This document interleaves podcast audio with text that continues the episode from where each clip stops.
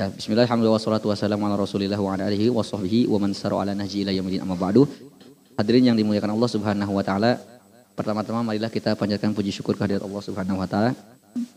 Atas segala karunia nikmatnya. Nikmat yang paling utama adalah nikmat iman, kemudian nikmat sehat, dan waktu luang.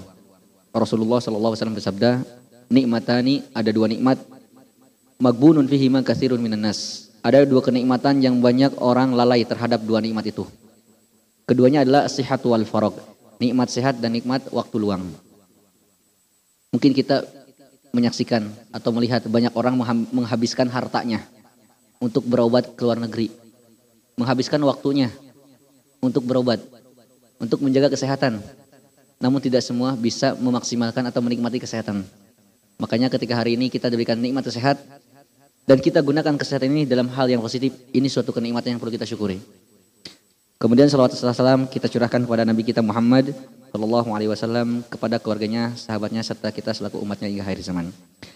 Hadirin yang dimuliakan Allah Subhanahu Wa Taala, kami selaku DKM Asofia tidak bosannya mengingatkan agar senantiasa untuk ikut andil dalam menghidupkan masjid.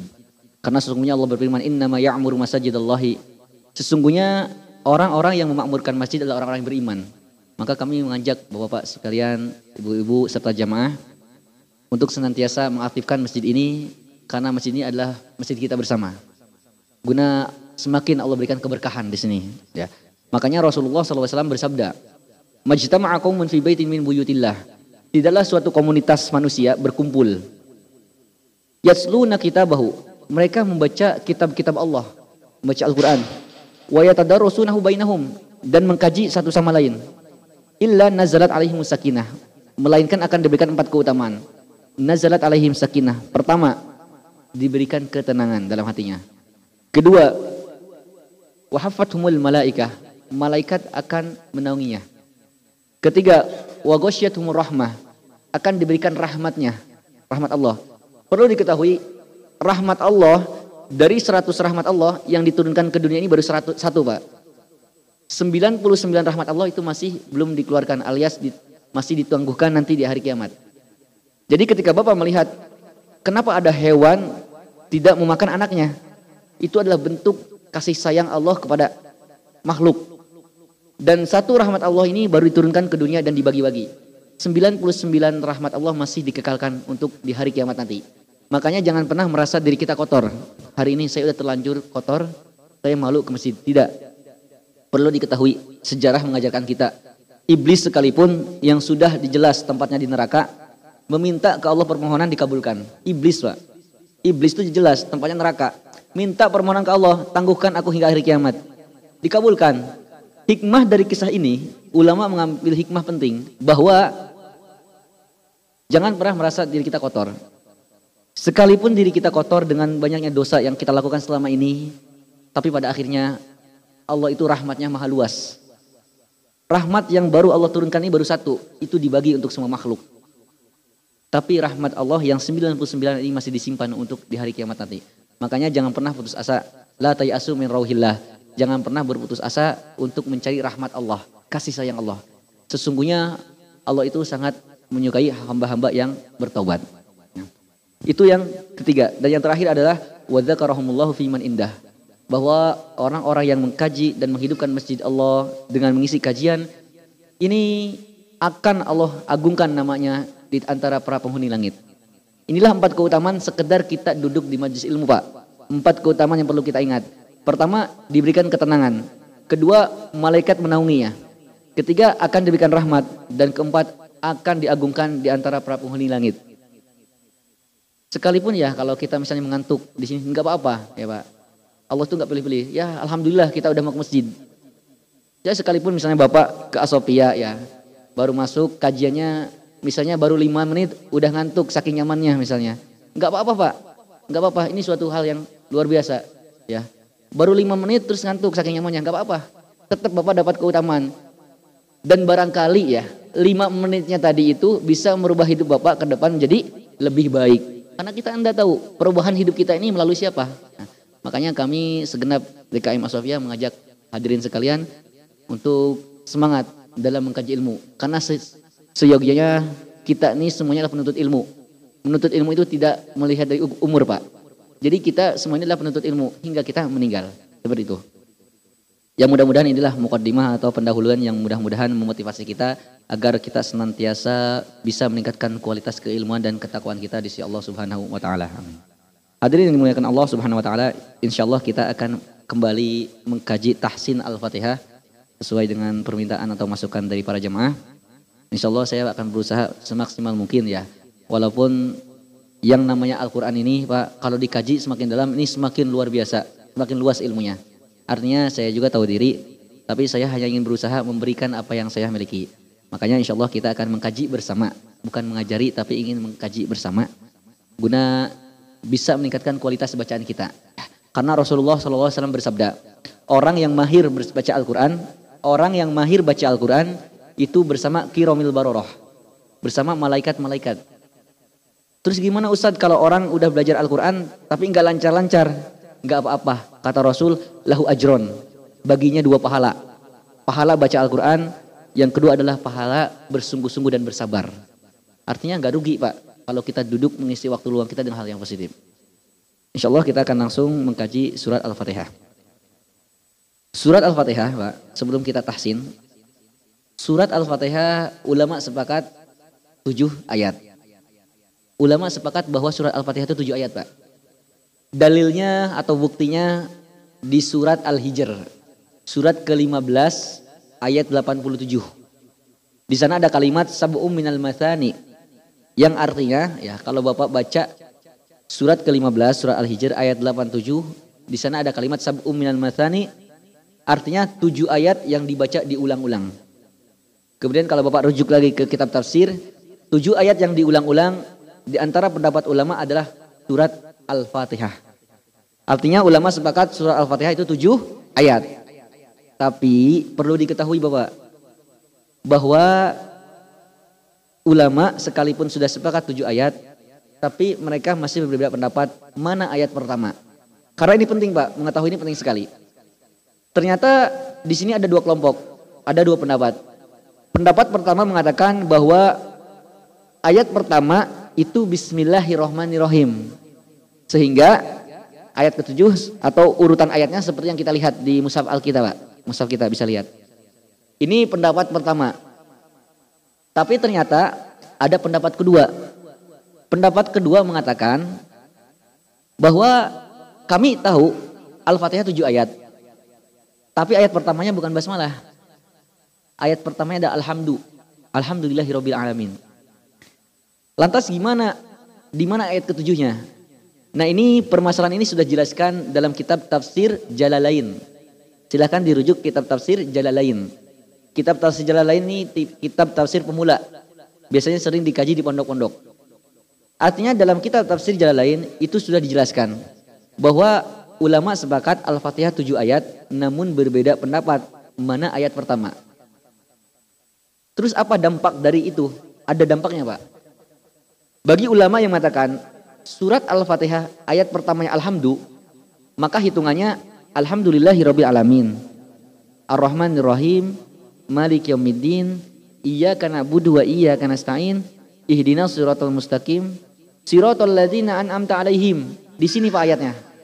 Jadi ayat terakhir dibagi dua. Goil maghdubi alaihim waladdallin. Ayat yang ketujuh. Ini silakan dirujuk dalam kitab tafsir lain. Dampaknya apa? Dampaknya Perlu diketahui, surat Al-Fatihah adalah rukun dalam surat, Pak. Surat Al-Fatihah itu rukun. Rukun itu artinya sesuatu yang gak sah kalau ditinggalkan. Sekalipun lupa, tetap kalau lupa gak sah. Harus didatangkan. Misalnya, Bapak di antara rukun misalnya, di antara rukun sholat selain Al-Fatihah. Karena mungkin agak agak mustahil ya kalau orang lupa Al-Fatihah ya. Misalnya lupa rupa ini Pak, ruka ruku. Ruku itu itu dia adalah rukun juga. Jadi di, di dalam sholat itu ada banyak rukun. Di antara rukun itu pertama tadi takbiratul ihram kemudian al-fatihah ruku. Oke. Misalnya kita ambil ruku lah kalau misalnya al-fatihah ini kemungkinan kecil lupanya ya misalnya ruku orang habis baca ayat langsung sujud misalnya ini nggak dianggap rokaat pak nggak dianggap rokaat jadi anggapnya nol Sama kalau orang lupa Al-Fatihah itu dia tidak dihitung rokaatnya. Dianggap nol.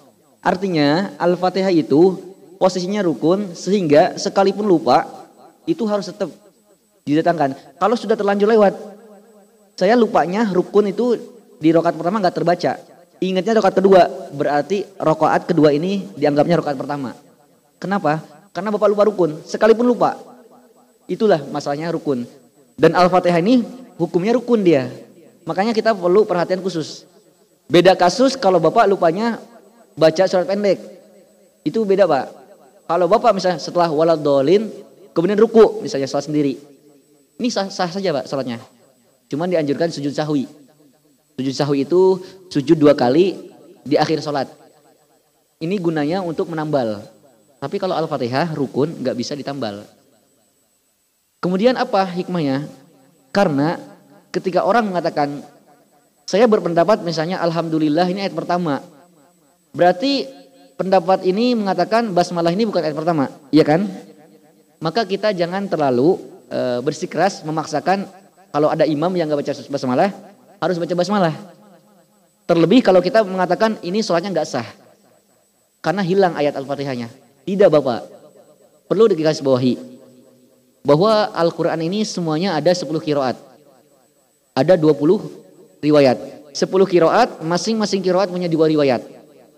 Sehingga totalnya ada 20 riwayat atau bahasa mudahnya 20 versi. Ini perlu sekali Pak untuk di, untuk kita pahami bahwa ternyata Al-Quran semuanya ada 20 versi, 20 riwayat. Kenapa saya ulang-ulang? Karena ini guna guna menyatukan persatuan umat Pak. Karena kita jangan sampai gara-gara imam gak baca basmalah, kita nggak mau sholat di sini. Nah, makanya saya luruskan di sini, Al-Quran itu semuanya ada 10 kiroat. Masing-masing kiroat ada dua riwayat. Sehingga totalnya ada 20 riwayat atau bahasa mudahnya 20 versi. Masalahnya yang banyak tersebar baru satu versi. Yang semua ada di masjid kita baru satu versi. Yang kebanyakan tersebar di Indonesia baru satu versi. Bahkan yang paling banyak tersebar di seluruh dunia di negara Islam itu satu versi. Namun perlu digarisbawahi masih ada 19 versi lagi. Dan di antara versi yang lain, misalnya kiroat Abu Amr, dia tidak mencantumkan basmalah ini rokaat maaf al-ayat pertama. Sehingga sah-sah saja ketika imam memulai dengan alhamdu. Seperti itu Pak ya. Jadi mohon dipahami, ini bukan ilmu baru sebenarnya sudah dibahas sejak dahulu ya. Bahkan ini perdebatan seperti ini terjadi ketika zaman sahabat ketika Umar bin Khattab jadi makmum. Imamnya membaca surat tapi tata cara bacanya beda. Nah ini jadi permasalahan. Sehingga Umar setelah sholat ini marah. Kamu baca apa ini? Bacaan kamu tidak seperti bacaan saya. Akhirnya keduanya datang ke Rasul. Ketika sampai pada Rasul, Rasul mengatakan, wahai Umar baca, wahai Isyam baca. Ketika dua-dua setelah membaca, memang versinya beda. Rasul gak menyalahkan. Benar, kamu benar. Artinya kita jangan cepat-cepat menghukumi e, perbedaan itu bahwa tidak semua perbedaan ini Pak, tidak semua perbedaan menjurus atau mengarah pada perpecahan. Tidak. Maka kita perlu paham, justru terkadang perbedaan pendapat ini justru adalah keluasan, kemudahan. Contoh doa iftitah banyak Pak. Mungkin selama ini kita baca doanya Allahu Akbar kabiro walhamdulillahi katsiro. Tapi ada doa lain, Allahumma ba'id baini wa bainas sama. Dan doa-doa lain seperti itu Pak. Nah ini berkaitan tentang masalah khilaf perbedaan ulama. Begitupun dengan Al-Fatihah ya. Jadi mudah-mudahan ini bisa dipahami oleh jemaah sekalian bahwa Al-Fatihah tujuh ayat sepakat. Namun ulama masih berbeda pendapat. Apakah basmalah termasuk Al-Fatihah atau enggak? Ulama yang mengatakan basmalah ini bukan dari Al-Fatihah. Mereka mengatakan kalau ditanya kenapa terus ada basmalah di Al-Fatihah? Kalau Anda tidak mengatakan basmalah ayat pertama. Iya, kami tidak mengatakan basmalah ayat pertama Al-Fatihah tapi kami mengatakan bahwa basmalah ini ditulis sebagai pembatas antara surat satu dengan surat yang lain. Kemudian muncul pertanyaan lagi, terus kenapa kalau gitu di surat ke-9 gak ada basmalah? Itu kalau bawa cek, ada satu surat gak ada basmalah Pak. Surat Taubah. Di sini pun ulama menjelaskan, kenapa di surat ke-9 ini gak ada basmalah? Ada tiga pendapat. Pendapat pertama mengatakan, basmalah ini kan kandungannya rahmat. Kalau kita terjemahkan, Bismillahirrahmanirrahim dengan menyebut nama Allah yang Maha Pengasih dan Maha Penyayang. Ini kandungannya adalah rahmat tentang kasih sayang Allah. Sedangkan surat ke-9 kalau kita baca perhatikan itu ternyata berbicara tentang perang. Ya, keras sehingga kurang pas. Ini pendapat pertama. Pendapat kedua mengatakan bahwa di surat At-Taubah tidak diletakkan basmalah karena surat At-Taubah masih lanjutan dari surat yang ke-8.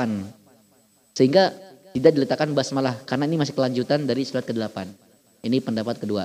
Pendapat terakhir tidak dicantumkan basmalah di dalamnya karena Rasulullah SAW tidak menyuruh kita untuk meletakkan basmalah di surat ini. Sehingga kami pun tidak meletakkan basmalah sesuai arahan Nabi Muhammad SAW. Intinya semua permasalahan sebenarnya sudah dijelaskan oleh ulama dahulu. Kita hanya tinggal mengkaji saja. Ya seperti itu Pak. Ya itulah sedikit gambaran atau mukaddimah pendahuluan tentang Al-Fatihah.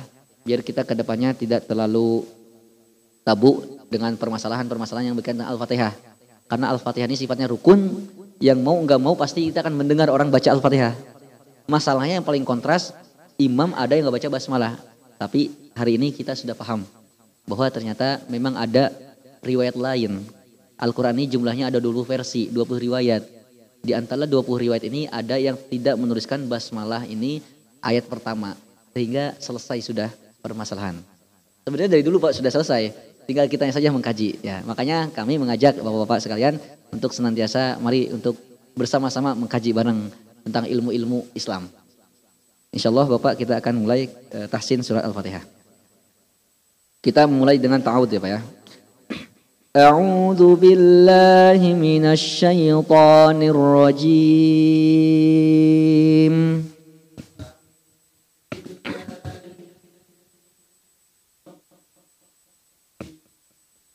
Dalam ta'awud ini perlu diperhatikan.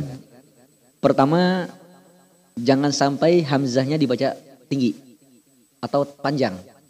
Jangan sampai dibaca A'udzu billah. Ini salah, Pak. Karena ini kesalahannya fatal sekali, Pak. 180 derajat. Maknanya berubah total. Kalau kita terjemahkan A'udzu billahi minasyaitonir rajim ini artinya aku berlindung kepada Allah dari godaan setan yang terkutuk. Tapi kalau Bapak bacanya A'udzubillah, ini maknanya berubah, Pak. Jadi pertanyaan, apakah aku berlindung kepada Allah dari godaan setan yang terkutuk? Nah, ini, Pak. Mungkin ini sedikit menyadari.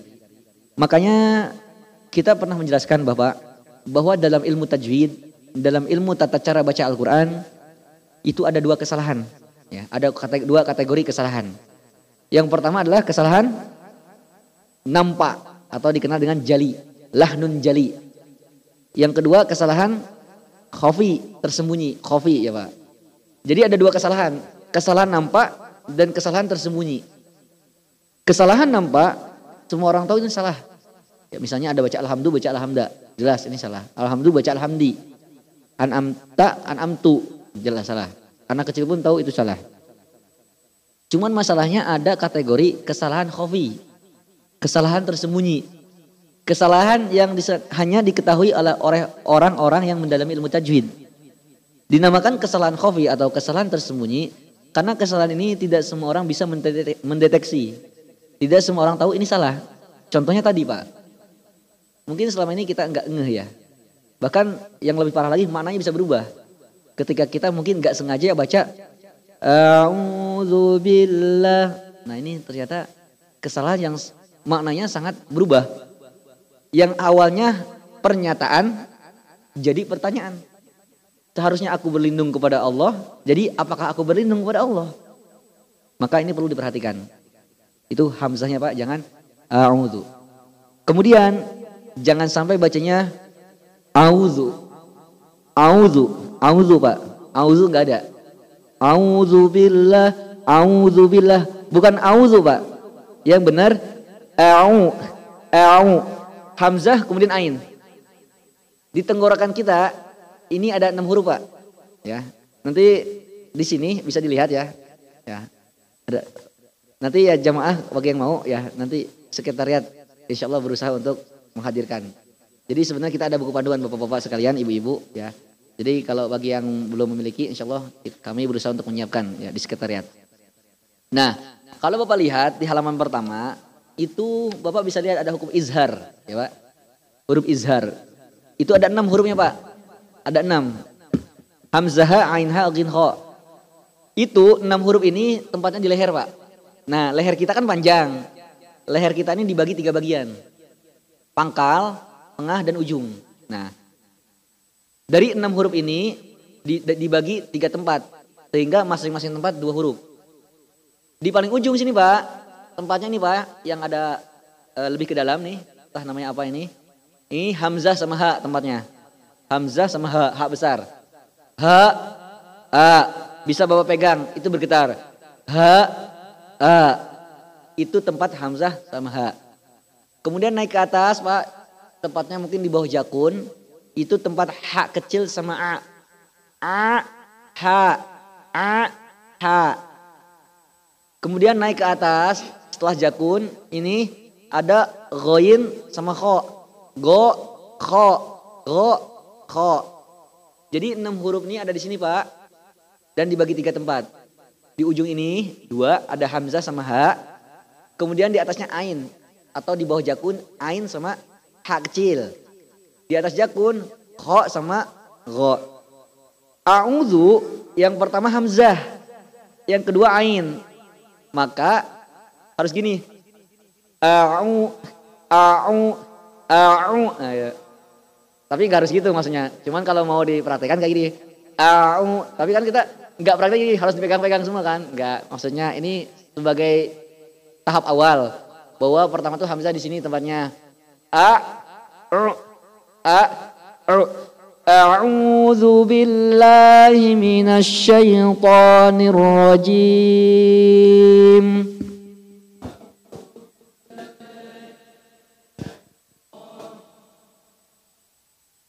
Ya ini dari kalimat a'udhu Pak ya. Kita baru a'udhu. Jadi dua poin. Pertama jangan sampai hamzahnya tinggi. A'udhu maknanya berubah. Apakah aku berlindung? Kedua jangan sampai a'udhu. A'udhu enggak ada Pak. A'udhu. Harusnya a'udzu, a'udzu, a'udzu. Ya, nanti dilatih, Pak. A'udzu billahi minasyaitonir rajim.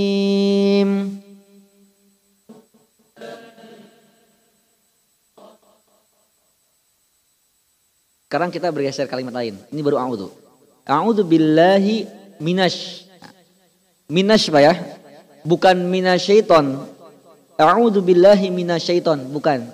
Bukan minasyaiton. Minash, Pak. Minash. Karena di sana ada tasdid. Tasdid itu kalau lihat di ini w, huruf W kecil, Pak. Cuman kan ta'ud nggak ditulis di sini ya. Tapi kalau Bapak lihat ta'ud itu ada sin. Di sini itu ada tasdid.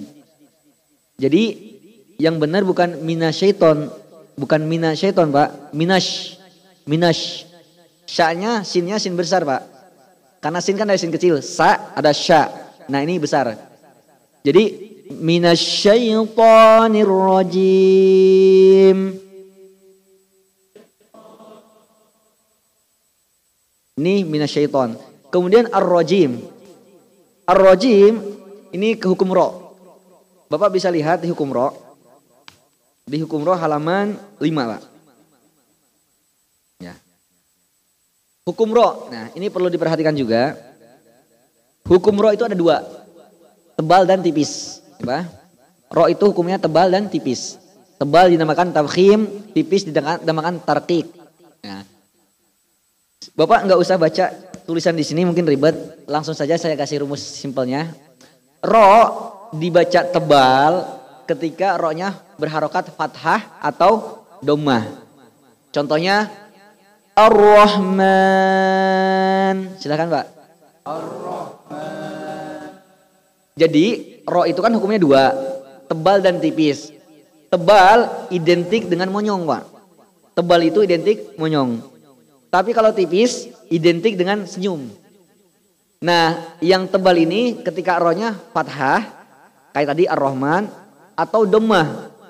Gofurur Gofurur Rahim. Silakan Pak. Ya, ini rohnya tebal. Roh tipis ketika kasroh.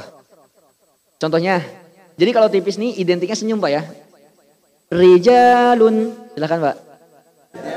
Nah, seperti itu Pak. Enggak ada banyak rijalun, enggak ada. Rijalun salah. Yang benar rijal. Rijal. Karena ro kalau kasroh tipis. Tipis itu identik dengan senyum. Nah ini kaidah awal Pak. Ro dibaca tebal ketika fatah dan doma. Ro dibaca tipis ketika kasroh. Sekarang gimana kalau rohnya sukun? Mudah. Kalau rohnya sukun, lihat harokat sebelumnya. Kalau harokat sebelumnya fathah atau doma, ikut hukumnya tebal. Kalau roh sukun sebelumnya kasroh, ikut tipis. Contoh, khobir. Wallahu bima ta'maluna misalnya basir. Basir, rohnya kan wakaf, dianggap sukun. Lihat harokat sebelumnya apa? Basir, kasroh. Sehingga hukum rohnya walaupun sukun atau wakaf, dia hukumnya tipis. Kenapa? Tadi kaidahnya Pak. Rok kalau sukun, lihat harokat sebelumnya. Kalau fatah atau domah, tebal. Contohnya Allahu Akbar kalau takbir. Allahu Akbar, ini rohnya tebal Pak. Misalnya rohnya kan kita matikan. Lihat harokat sebelumnya apa? Fathah. Allahu Akbaru, bar. Sehingga hukumnya tebal. Sehingga melafazkannya ucapannya begini. Allahu Akbar bar bukan Allahu Akbar ya. Allahu Akbar salah Pak karena rok sukun kalau sebelumnya fathah tebal Allahu Akbar ya. bar bunyinya bar seperti itu nah seperti itu Pak ini hukum rok ya, ya sudah kita pahami bahwa rok itu tebal dan tipis tebal itu ketika rohnya fathah atau domah atau roknya sukun namun sebelumnya fatah dan doma. Rok tipis, roknya kasroh. Atau roknya sukun, sebelumnya kasroh. Namun setelah kita paham dari kaidah tadi, rok fathah atau doma yang seharusnya tebal, tapi didahului kasroh, jadi tipis pak. Kenapa? Karena kasroh lebih kuat. Contohnya pak di basmalah nih pak, bisa lihat. Kalau tahu kan nggak terlihat ya, soalnya nggak ada lafaznya. Kita langsung praktek yang real aja. Dalam kalimat Bismillah Pak, basmalah. Bismillahi Ar-Rahman. Ar-Rahman harokatnya apa Pak? Fathah. Secara kaidah kalau fathah itu rohnya tebal atau tipis? Tebal. Tapi di sini prakteknya tipis Pak. Kenapa? Karena tadi kita sepakat. Roh kalau fathah atau doma yang seharusnya tebal tapi didahului kasroh jadi tipis. Ini lihat Pak. Bismillahi. Bismillahi. Kasroh sah. Setelahnya rohnya fathah. Walaupun roh fathah ini harusnya tebal. Tapi karena didahului kasroh jadi tipis. Jadi bacanya identik senyum. Sehingga bacanya Bismillahirrahmanirrahim. Bukan Bismillahirrahmanirrahim. Enggak. Tipis. Bismillahirrahmanirrahim. Silakan Pak. Ya, lebih ke arah senyum. Ini hukum roh. Sekarang kita masih tahu. A'udzu billahi minasyaitoni ar-rajim, Pak. Ar-rajim. Rohnya harokatnya apa? Fathah. Seharusnya tebal, ya kan? Cuman karena didahului kasroh. A'udzu billahi minasyaitoni nirrojim. Sehingga baca tipis. Ya. Sehingga di sini lebih identik senyum, Pak. Kita praktekkan. A'udzu billahi minasyaitonir rajim. Silakan, Pak.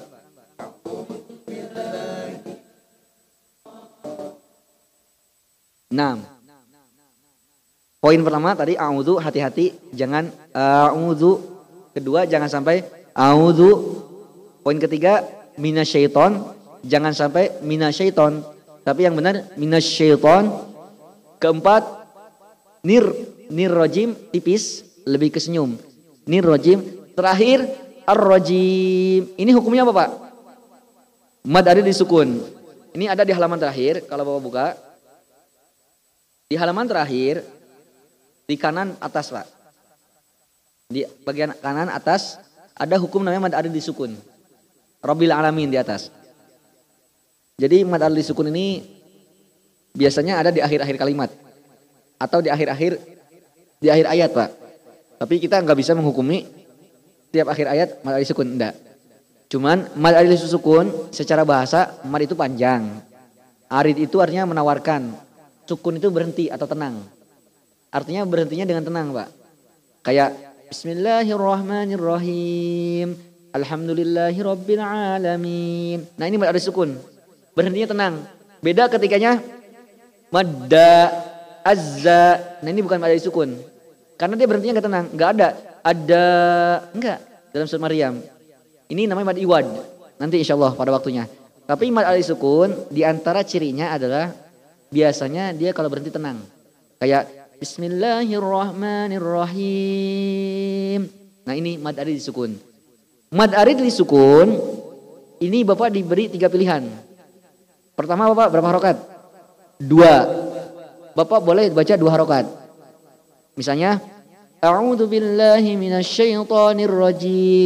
Dua. Dua harokat, nama lainnya satu alif ya. Jadi kita mulai paham kalau berapa ini baca mad alif sukun? Satu alif, oh dua harokat maksudnya.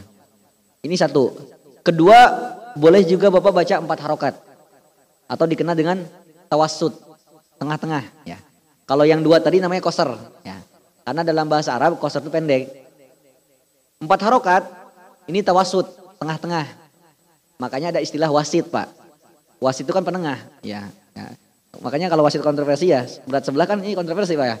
Karena wasitnya harus tengah-tengah, jadi penengah. Nah, dalam bahasa Arab, wasit itu ada penengah, tengah-tengah. Nah, dalam ilmu tajwid ada namanya tawasud. Empat harokat, tengah-tengah. Itu misalnya A'udzu billahi minasyaitonir rajim. Empat. Kalau dua kan ar-rajim, dua. Kalau empat ar-rajim. Yang ketiga yaitu enam harokat. Enam harokat nama lainnya tul ya. Tul ya Pak ya. Dalam bahasa Arab tul. Tul itu artinya panjang pak. Kalau di Indonesia kan ada istilah jalan tol panjang. Bahasa Inggris juga ada tol kan tinggi ya. Artinya tul dalam bahasa Arab itu panjang. Ya. Kan kalau jalan tol kan panjang. Ingat aja pak kalau lihat jalan tol ingat oh berarti enam harokat gitu. Ya enam harokat.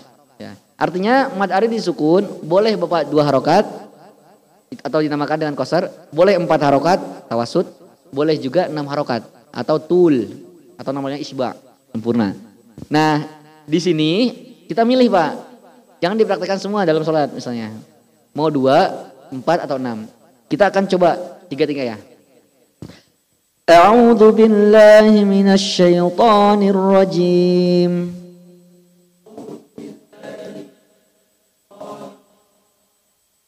A'udzu billahi minasyaitonir rajim.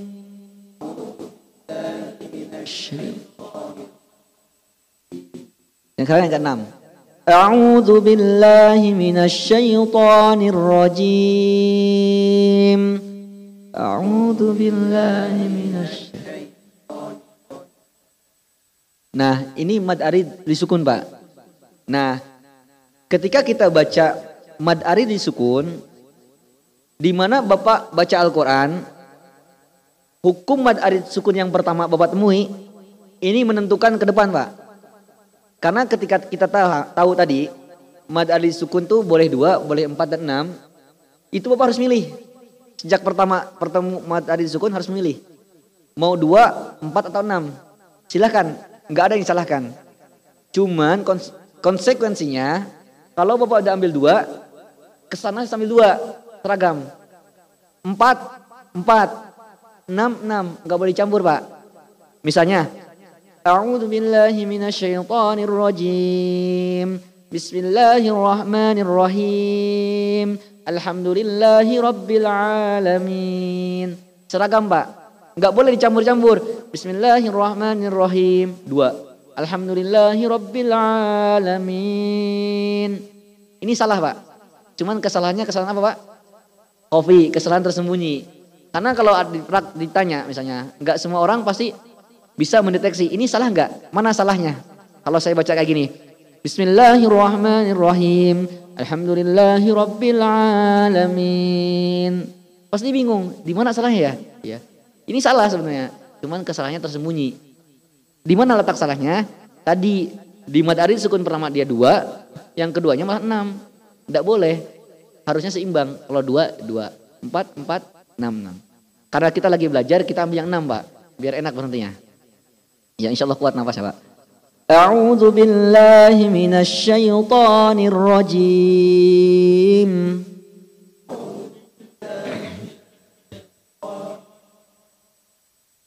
Enam, berarti basmalah kita akan baca enam. Bismillahirrahmanirrahim.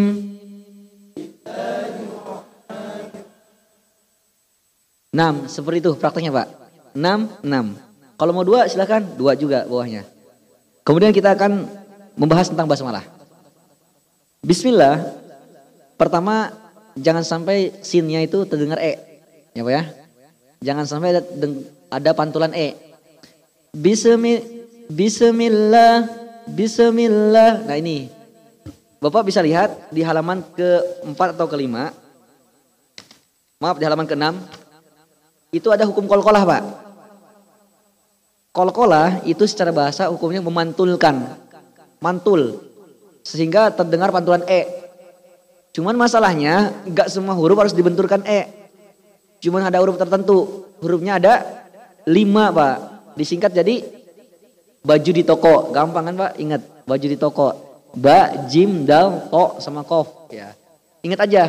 Di mana bapak menemukan lima huruf ini di akhir kalimat dipantulin. Contohnya Kul huwallahu ahad. Silakan, Pak. Nah, karena dal termasuk anggota ini, baju di. Nah, baju di toko. Dal. Kul huwallahu ahad. Begitu juga contoh. Tabbat yada abi lahabin wa tab. Tabbat yada abi lahabin wa tab. Ba termasuk kokolah. Walaupun nanti sebenarnya kolkolah dibagi lagi Pak ya. Ada kolkolah besar dan kecil nanti insya Allah. Ba, begitu juga kof misalnya. Wassama'i wattariq. Sama'i wattariq. Sama juga yang lainnya. Artinya lima huruf ini perlu diperhatikan. Artinya lima huruf ini kalau Bapak nemuin di akhir dipantukan E. Masalahnya huruf sin ini bukan termasuk huruf kolkolah sehingga jangan dipantulkan. Jadi bacanya jangan sampai terdengar Bismillah. Nah ini Pak, hati-hati Pak ya. Jadi itu pertama. Terjadi benturan E itu karena lisan kita ini terlalu cepat melepasnya Pak. Jadi kalau lambatnya itu lisan kita terlalu cepat gini. Kalau lisannya bisa. Jadi bisa bis. Jadi jangan dilepas jangan bisa bisa. Ini terjadi pantul, pantulan e karena kita langsung buka bisa. Nah, bisa. Aslinya harus bismillah. Bismillah. Jangan jangan langsung dibuka, Pak. Soalnya kalau langsung dibuka ini akan terpantul. Bisa misalnya, Pak. Bismillahir bismillah. Ini karena langsung lepas mulut kita. Tapi kalau bisa ditahan. Bismillah, Bismillah. Jangan sampai bismi, bisa. Jadi kalau lambatnya bismi, ya. Ini sin pak. Kemudian Bismillahirrahman sama Ar-Rahman. Ar-Rahman tebal atau tipis pak di sini? Kita lihat dulu, roknya harokatnya apa pak? Fathah. Memang fathah ini harok hukumnya tebal sebenarnya. Cuman karena berhubung di sebelumnya kasroh jadi tipis. Sehingga bacanya identik senyum. Begitu juga dengan ar-rohim. Tipis. Kita praktekkan karena waktu Isa ada masuk. Jadi dibacanya rohnya tipis Pak. Bismillahirrahmanirrahim. Silakan Pak. Kita sempurnakan dari taud sama basmalah. 66. أعوذ بالله من الشيطان الرجيم. أعوذ بالله من الشيطان الرجيم. بسم الله الرحمن الرحيم.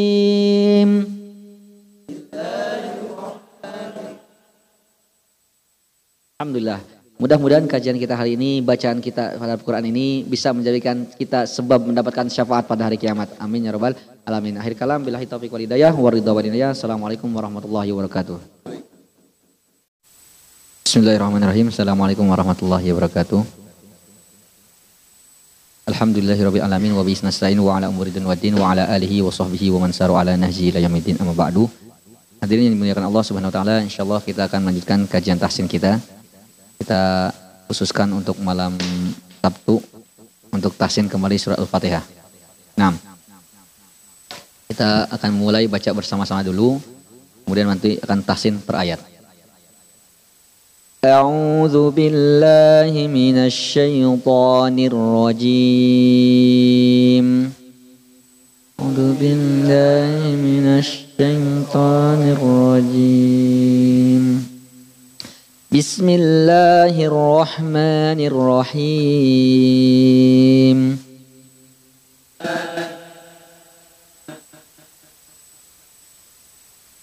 الحمد لله رب العالمين.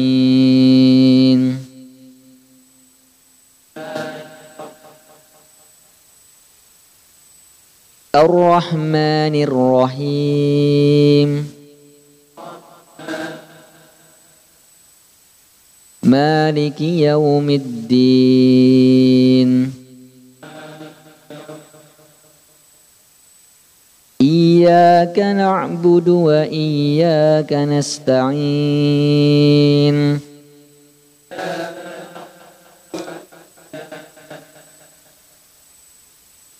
اهدنا الصراط المستقيم.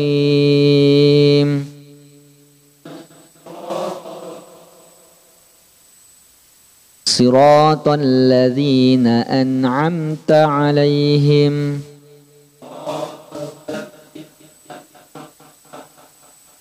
غير المغضوب عليهم ولا الضالين.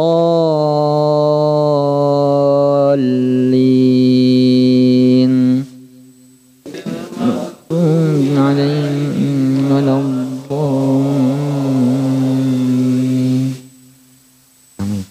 Mudah-mudahan bacaan kita ini menjadikan sebab kita mendapatkan syafaat Al-Quran hari kiamat. Amin ya rabbal alamin. Hadirin yang dimuliakan Allah Subhanahu wa taala, insyaallah kita akan melanjutkan tahsin Al-Fatihah. Kita akan mengulang dari ta'awud ya, insyaallah dimulai dari ta'awud. Berhubung di Al-Qur'annya tidak ada cetakan a'udzu ya. Kita hanya mungkin ya menggambarkan saja di pikiran kita ada kalimat ta'awud. Kita awali ta'awud dulu bersama-sama. أعوذ بالله من الشيطان الرجيم أعوذ بالله Seperti biasa dalam kalimat ta'awud ya. Ya, pertama kalimat a'udzu ini ada dua poin yang perlu diperhatikan. Jangan sampai hamzahnya panjang, Pak ya. Kita sering ulang-ulang supaya tidak terjadi kesalahan. Karena di mana kita akan memulai baca Al-Qur'an, di sana kita dianjurkan ta'awud. Sebagaimana firman Allah, "Fa idza qara'tal Qur'an fasta'idz billahi minasyaitonir rajim." Sekiranya engkau hendak membaca Al-Qur'an, maka dianjurkan untuk berta'awud. Maka kita ingin ya memperhatikan sebenar-benarnya bagaimana melafazkan ta'awudz yang benar ya. Dalam kalimat a'udzu pertama jangan sampai kita memanjangkan hamzah sehingga membacanya a'udzu billah a'udzu billah. Nah, ini kesalahan. Kesalahannya bukan sekedar kesalahan dalam melafazkan saja. Tapi ini jauh lebih bahaya adalah maknanya, Pak. Maknanya berubah. Karena ketika kita membacanya a'udzu itu artinya aku berlindung. Ya kalau kita sempurnakan aku berlindung kepada Allah dari godaan setan yang terkutuk.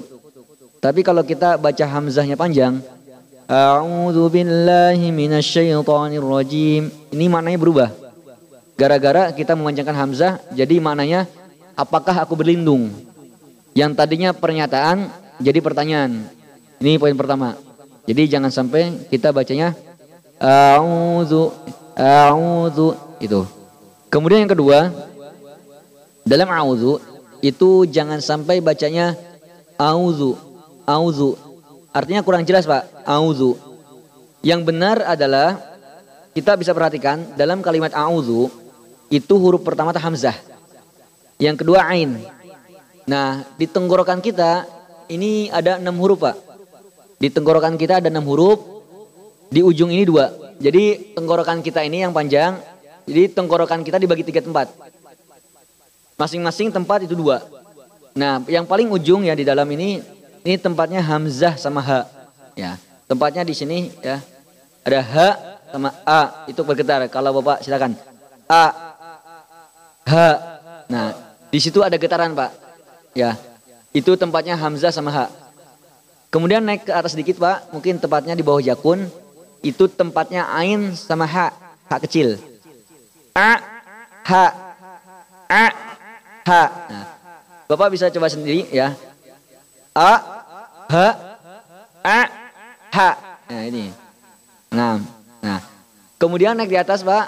Di atas jakun itu ada dua huruf lagi. Yaitu ghain sama kha. Ya. Gha, kha, gha, kha. Jadi di tenggorokan kita ini ada enam huruf. Dan dibagi tiga. Ujung, tengah, dan atas. Ya. Yang di bawah ini tempatnya Hamzah sama A. Hamzah sama H besar. Kemudian di tengah Ain sama H kecil. Tepatnya mungkin di bawah jakun. Baru di atas jakunnya ya di ujung itu dia ada Kho sama Ghain. Ya. Nah ketika kita mau baca A'udhu. Di sini ada dua huruf yang ditenggorokan. Hamzah sama Ain. Cuman masalahnya Hamzah sama Ain walaupun sama-sama dari tenggorokan. Tempatnya beda. Hamzah di ujung, Ain di tengah. Jadi setelah di sini harus bergeser ke atas, Pak. A'u a'u ya. A'udzu a'udzu silakan, Pak. A'udzu a'udzu Bapak silakan masing-masing dicoba. A'u a'u ya. A'udzu billahi minasy syaithanir rajim.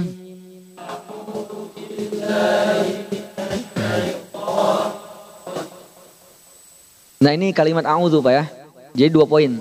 Jangan sampai hamzahnya dipanjangkan. Kedua jangan sampai nggak jelas. A'u, a'udhu, a'udhu, a'udhu ini ada sedikit nggak jelas Pak. A'udhu. Yang benar tuh a'u, a'u, a'u. Bukan a'udhu, a'udhu, a'udhu. Enggak. A'udhu, a'udhu. Nah. A'udhu billahi minasyaitonir rajim.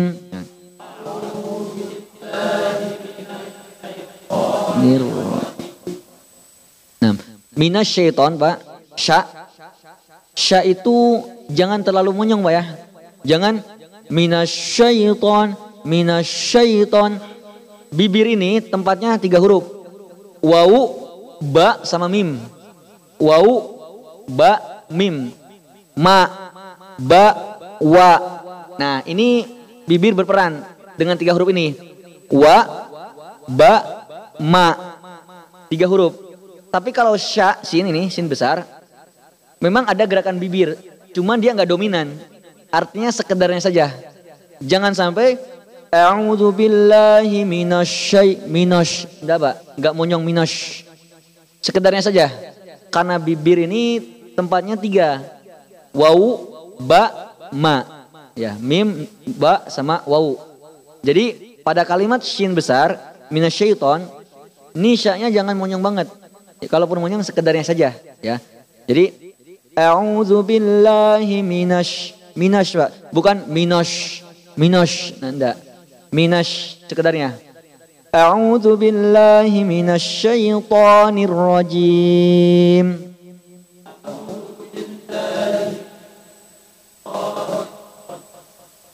Kemudian huruf to. To. Syaitan to, Pak. Bukan jangan sampai ada to, to, to. Bukan, dia bukan to, to. Enggak ada kayak hamas, Pak. Enggak. Po, po. Nah, ya. Kita akan bawa coba minasyaitan minasyaitan minasyaitanir rajim. Nah, itu huruf to, Pak ya. Jadi jangan sampai ada yang bacanya to, to minasyaitan. Enggak. Minasyaitan to. Nah, Po, gitu. Bapak, po. Nah, seperti itu Pak. Insya Allah kita perlahan-lahan Pak. Kalau kita sudah berusaha, tapi pada akhirnya kita nggak bisa misalnya, nggak apa-apa ya, nggak berdosa. Yang penting kita sudah berusaha ya. Karena pada akhirnya, pada akhirnya kalau kita sudah berusaha dan emang kita nggak bisa misalnya atau nggak maksimal, tetap kita dapat dua pahala. Ya, ini janji Rasul. Pahala baca Quran, yang kedua pahala kesungguhan atau kesabaran. Nah, jadi jangan sampai putus asa di tengah jalan. Kok saya nggak ada nggak ada perubahan, nggak masalah. Lanjut aja pak. Allah tuh tidak melihat ke hasilnya, tapi melihat dari prosesnya. Nah, kita lanjutkan. A'udzu billahi minasyaitonir rajim. Nirrajim, Pak. Usahakan nunnya itu kasroh benar-benar kasroh, Pak. Artinya nun di sini jangan sampai kan kalau kasroh ini, Pak, kasroh ini identiknya dengan senyum. Kasroh itu identik dengan senyum. Jangan sampai nun yang di sini kasroh, tapi Bapak malah monyong. Karena monyong itu identiknya domah. Kalau fathah itu identiknya eh apa? Ngebuka. Jadi ini Pak rumus dasarnya Pak. Domah identiknya monyong. U, bu, ju, du itu domah. Jadi yang monyong-monyong identiknya domah. Kalau fathah identik identiknya nyelang apa? A, ba, enggak ada e, be, enggak ada. A, ba, ta, ta. Ya kayak gitu Pak. Kalau belajar tajwid jangan malu-malu. Ya. Kalau kasroh identiknya senyum. Bi, di, ri, ji, seperti itu Pak. Nun, di sini nunnya kasroh.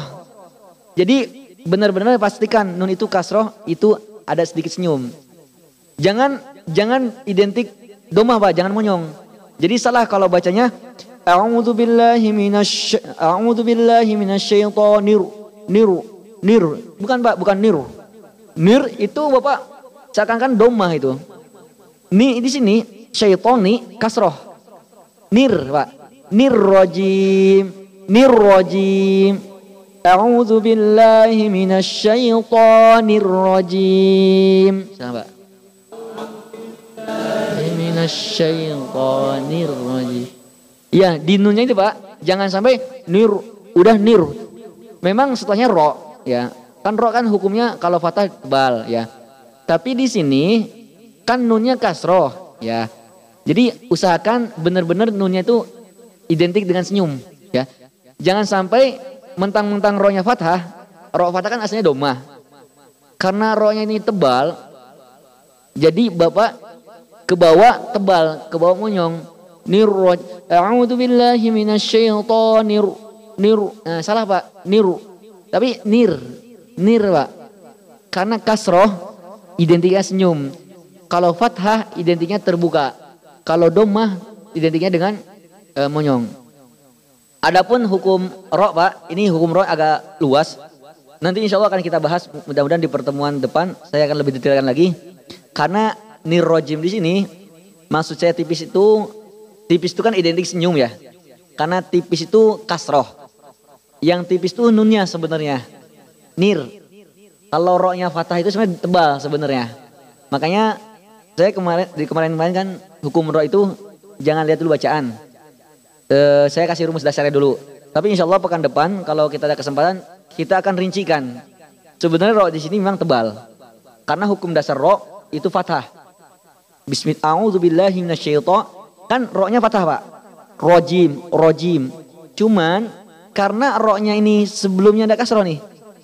Minasyaitoni kasroh yang mana kasroh ini identik senyum. Jadi usahakan sebelum baca kasroh senyum dulu. Minasyaitonir. Nir ini pak. Tapi rohnya sebenarnya tebal. Ya, cuma nanti kita perincikan. Soalnya hukum roh ini banyak sebenarnya. Tapi kita ngasih yang rumus dasar dulu. Roh itu tebal. Roh itu hukumnya ada dua pak. Tebal dan tipis. Roh dibaca tebal ketika fathah dan doma. Ini yang dasar dulu pak ya. Nanti rincinya insya Allah ke depan. Ro itu ketika fathah dan domah itu tebal. Ar-Rahman. Tebal itu identik monyong, Pak. Ar-Rahman. Silakan, Pak. Nah, ini rohnya tebal. Karena harokatnya fathah. Jadi kalau fathah ini atau domah ini, domah ro ya, e, maksud tafkhim, tebal itu identik monyong. Dan dia ketika rohnya fathah dan domah. Contohnya tadi Ar-Rahman, tebal. Jadi jangan sampai bacanya seperti senyum. Ar-Rahman, salah Pak. Karena ro kalau berharokat fathah atau ro berharokat domah ini tebal. Identiknya bacanya lebih ke arah monyong Pak. Jadi Ar-Rahman bacanya agak monyong. Ar-Rahman. Nah, seperti itu Pak. Kemudian ro domah. Rubama, rubama, rubama. Nah, jadi enggak rubama, enggak harus monyong. Rubama, rubama. Nah, ini hukum ro, hukum dasarnya. Tebal itu ketika fathah dan domah. Kemudian ro tipis itu ketika kasroh. Kasroh seperti rijal. Nah di sini jangan sampai bacanya monyong. Rijal, enggak. Di sini rohnya kasroh. Bacanya tipis. Rijalun, rijalun. Sudah, satu dua tiga. Rijalun. Seperti itu pak ya. Ya. Adapun lebih rincinya lagi, roh itu kapan tebal tipisnya? Ini ada perinciannya lagi. Insya Allah pekan depan kita perlahan-lahan dulu. Jadi dalam kalimat ta'awud minasyaitoni kemudian ada ro usahakan sebelum kita baca ro yang tebal nih ro usahakan nunnya itu benar-benar tipis ya jadi A'udzu billahi minasyaitonir rajim Minasyaitonir Nah, ar-rajim ini hukumnya mad arid disukun ya. Ya, kalau ada di buku kita, buku panduan kita. Jadi mad arid disukun Bapak. Mad secara bahasa panjang. Arid secara bahasa itu menyodorkan atau menawarkan. Sukun secara bahasa itu tenang. Artinya di mana Bapak mau berhenti, entah itu akhir ayat atau tengah ayat, kalau berhentinya bertahap itu pelan-pelan, ini ciri-ciri arid sukun. Tapi kita tidak mengatakan semua berhenti pasti arid sukun enggak. Soalnya ada ayat yang berhenti tapi enggak tenang, langsung seperti ada azza mudda. Nah, ini bukan mad arid sukun. Karena berhentinya seperti dadakan. Ada izza. Nah, ini bukan mad arid sukun. Mad arid sukun yang berhenti tapi tenang, bertahap seperti A'udzu billahi rajim. Bismillahirrahmanirrahim. Alhamdulillahi rabbil alamin. Nah, yang berhentinya lama itu, Pak, itu contoh uh, ciri-ciri mad arid sukun, Pak. Nah, ketika kita sudah tahu oh mad arid sukun itu ketika berhenti namun berhentinya bertahap, Pak. Ya. Kayak kita kalau berhenti motor kan gak langsung ngerem dadakan, Pak. Ya, perlahan. Nah, kalau kita berhentinya perlahan, kalau kita sudah bisa tahu oh ini mad arid sukun, Berarti kita harus paham bahwa dalam hukum mad di sukun kita diberi tiga pilihan. Diberi tiga pilihan. Bapak mau ambil dua harokat boleh. Misalnya A'udzu billahi minasyaitonir rajim. Boleh, Pak. Dua harokat. Atau ambil empat. Ar-rajim. Boleh. Atau ngambil yang enam. Ar-rajim. Silahkan. Di sini Bapak mau ambil dua, Silahkan empat boleh, enam pun boleh. Cuman ketentuannya ketika kita mulai kan membaca itu diawali dengan ta'awud ya. Ya. Walaupun ulama berbeda pendapat apakah ta'awudnya harus dijaharkan, disuarakan atau enggak ya. Jadi kita e, di sini perbedaan ulama. Kalau ada yang menjaharkan artinya membaca dengan keras silahkan. Kalau ada yang baca sir silahkan.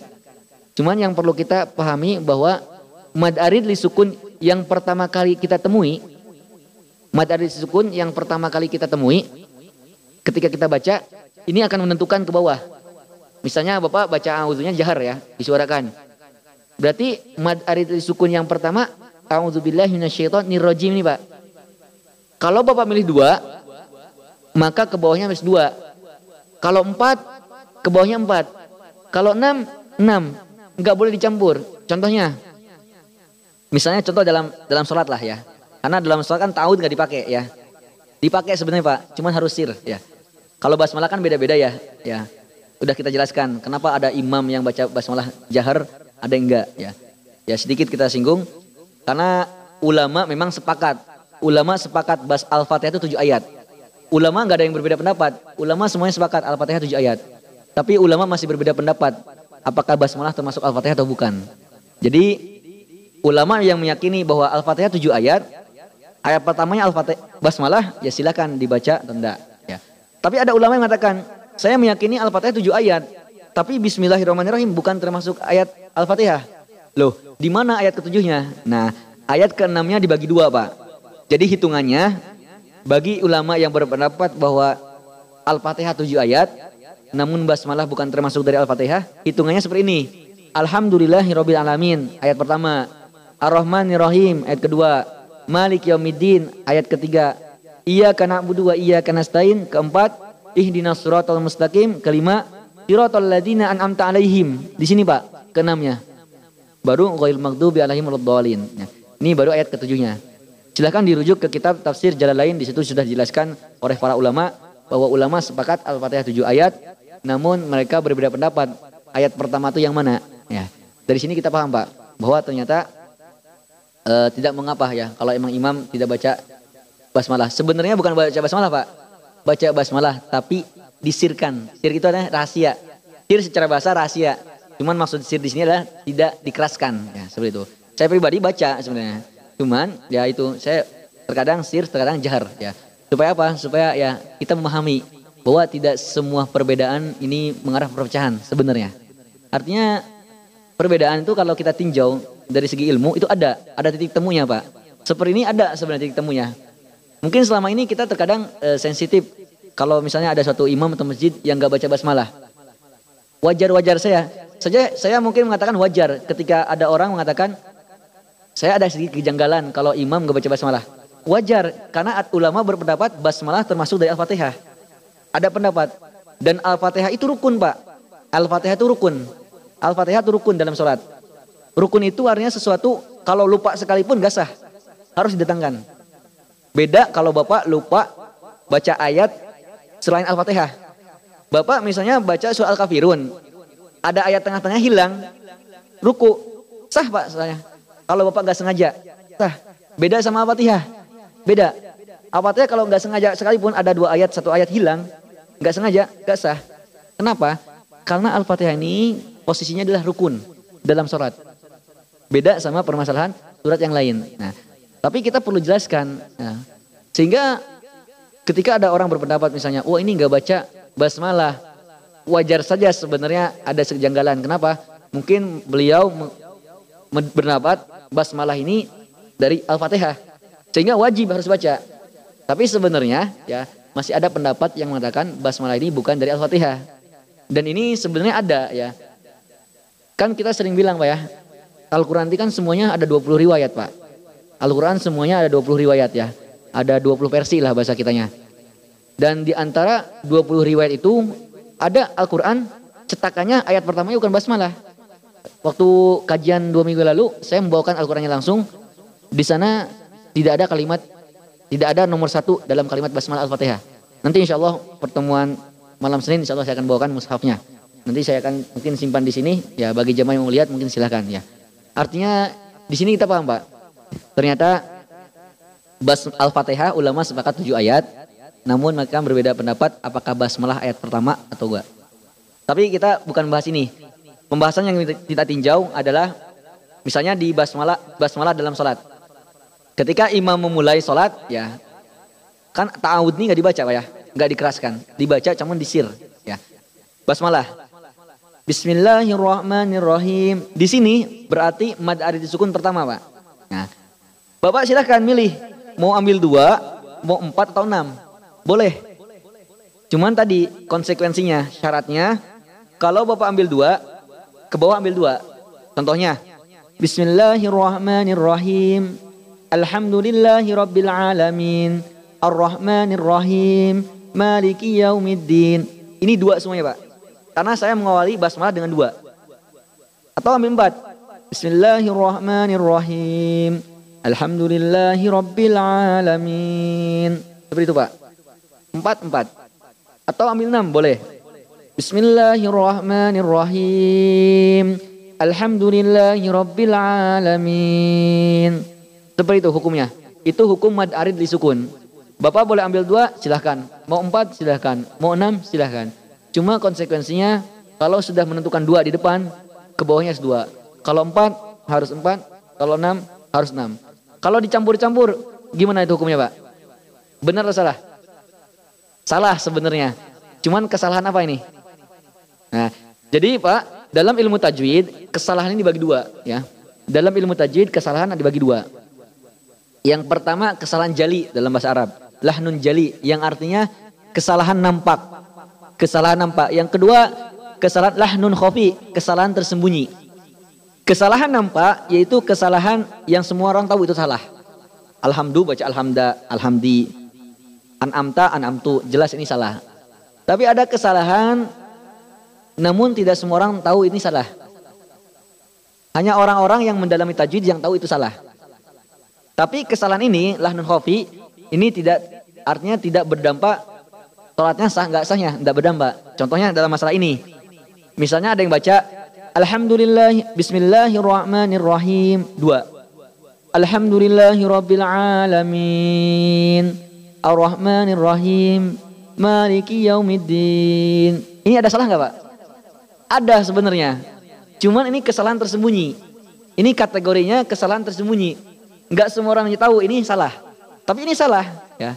Tapi kesalahan di sini tidak berdampak Maksudnya sholatnya nggak sah ya. Tetap ini sah. Cuman tetap ini salah ya. Makanya kita mengetahui kesalahan nampak dan tersembunyi bukan menyepelekan yang tersembunyi enggak, tapi supaya kita totalitas dalam membaca Al-Fatihah atau dalam membaca Al-Qur'an. Nah, tapi pada akhirnya kita harus paham juga, Pak, tidak semua kesalahan ini menyebabkan sholat kita tidak sah. Ya, seperti itu. Karena seperti misalnya kesalahan di Al-Fatihah sama kesalahan di surat pendek beda Pak hukumnya dalam sholat. Kalau kesalahan di Al-Fatihah ini masalah besar. Makanya sebenarnya imam itu Pak ada kriterianya dan ini sudah diatur dalam dalam hadis Rasul. Ulama sudah membahas dalam masalah fikih. Jadi kriteria imam itu yang paling pertama itu akra'uhum li kitabillah ya.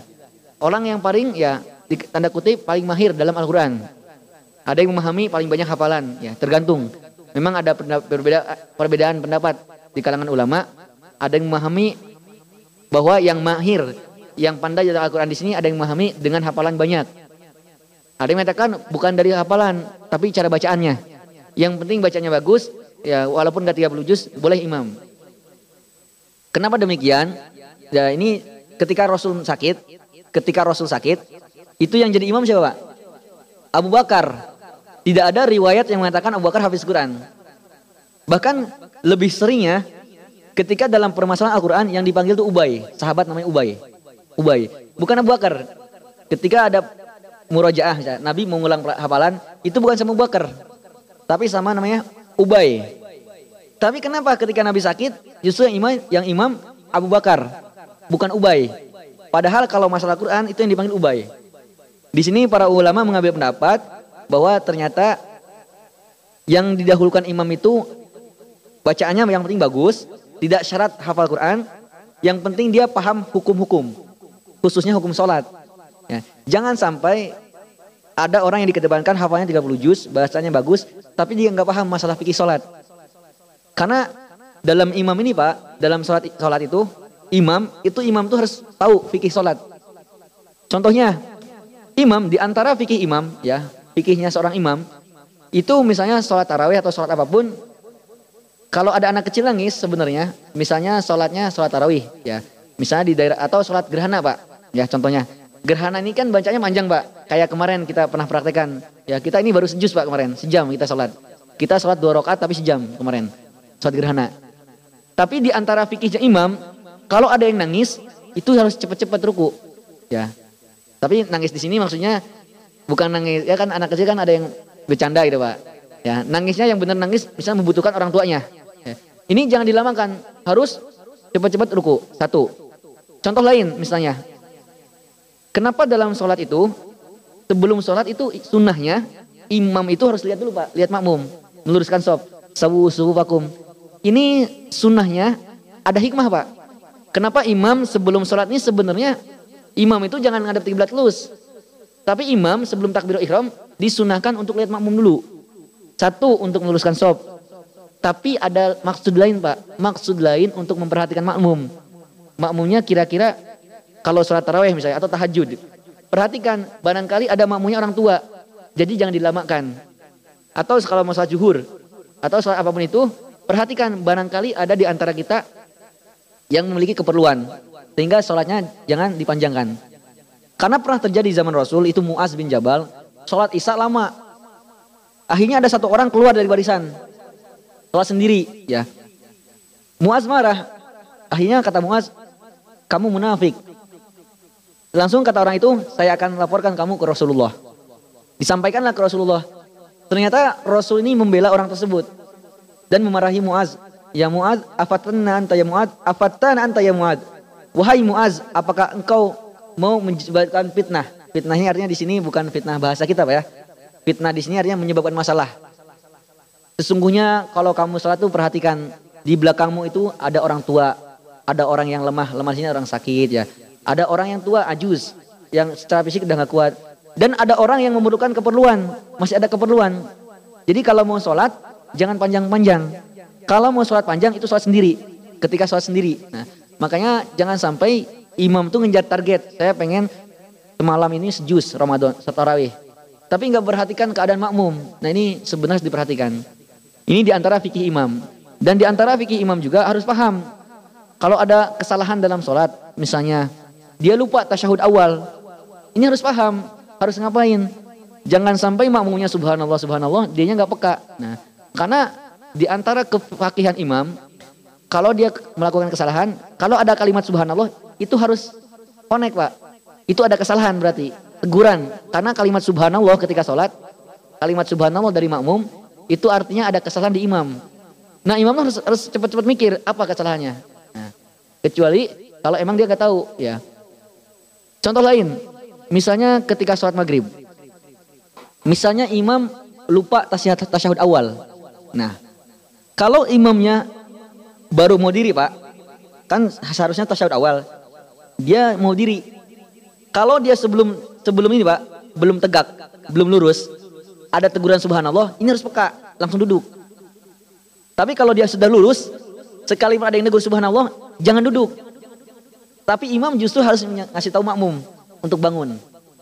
Masalahnya maaf kan, terkadang imam yang gak paham, makmumnya gak paham. Imamnya bersikeras tetap diri, makmumnya tetap duduk. Ini juga salah dua-duanya kan.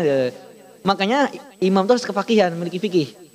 Artinya imam tahu kapan waktunya kalau salah diingatkan harus kembali dan kapan waktunya ketika dia salah diingatkan jangan kembali. Ketika dia lupa tasahud awal dan dia sudah misalnya Allahu Akbar, sudah diri pagi nih Pak. Ada yang ingatin subhanallah subhanallah. Jangan dihiraukan. Tidak boleh ini hukumnya. Cukup lanjutkan, dia harus kasih isyarat. Kalau makmunya bersikeras duduk, kasih isyarat untuk diri. Nanti pas di akhir sholat, sujud sahwi. Sujud dua kali. Itu fungsinya untuk menambal. Inilah contoh kefakihan fikih yang harus dimiliki seorang imam. Makanya imam itu ada kriterianya. Pertama tadi masalah Al-Quran. Yang kedua masalah sunnahnya. Sunnah itu berkaitan khususnya masalah fikih sholat. Kemudian setelah itu kalau sama pak ada dua orang bacaannya sama. Pokoknya Al-Qurannya bagus. Sunnahnya juga masalah fikih sholatnya bagus. Poin yang ketiga adalah siapa yang lebih dulu dalam Islam. Kalau dua-duanya mu'alaf misalnya. Siapa yang lebih dulu masuk Islam. Kalau dua-duanya dari kecil sudah Islam. Siapa yang lebih dulu hijrah. Ya. Hijrah itu kan bisa jadikan yang mendalami Islam duluan siapa. Kalau sama dua-duanya ya udah baru yang terakhir siapa yang lebih tua. Karena Islam menghormati orang yang lebih tua. Cuman kan masalahnya praktek di, di kita ini salah pak. Kita ini yang dua, yang tua duluan langsung.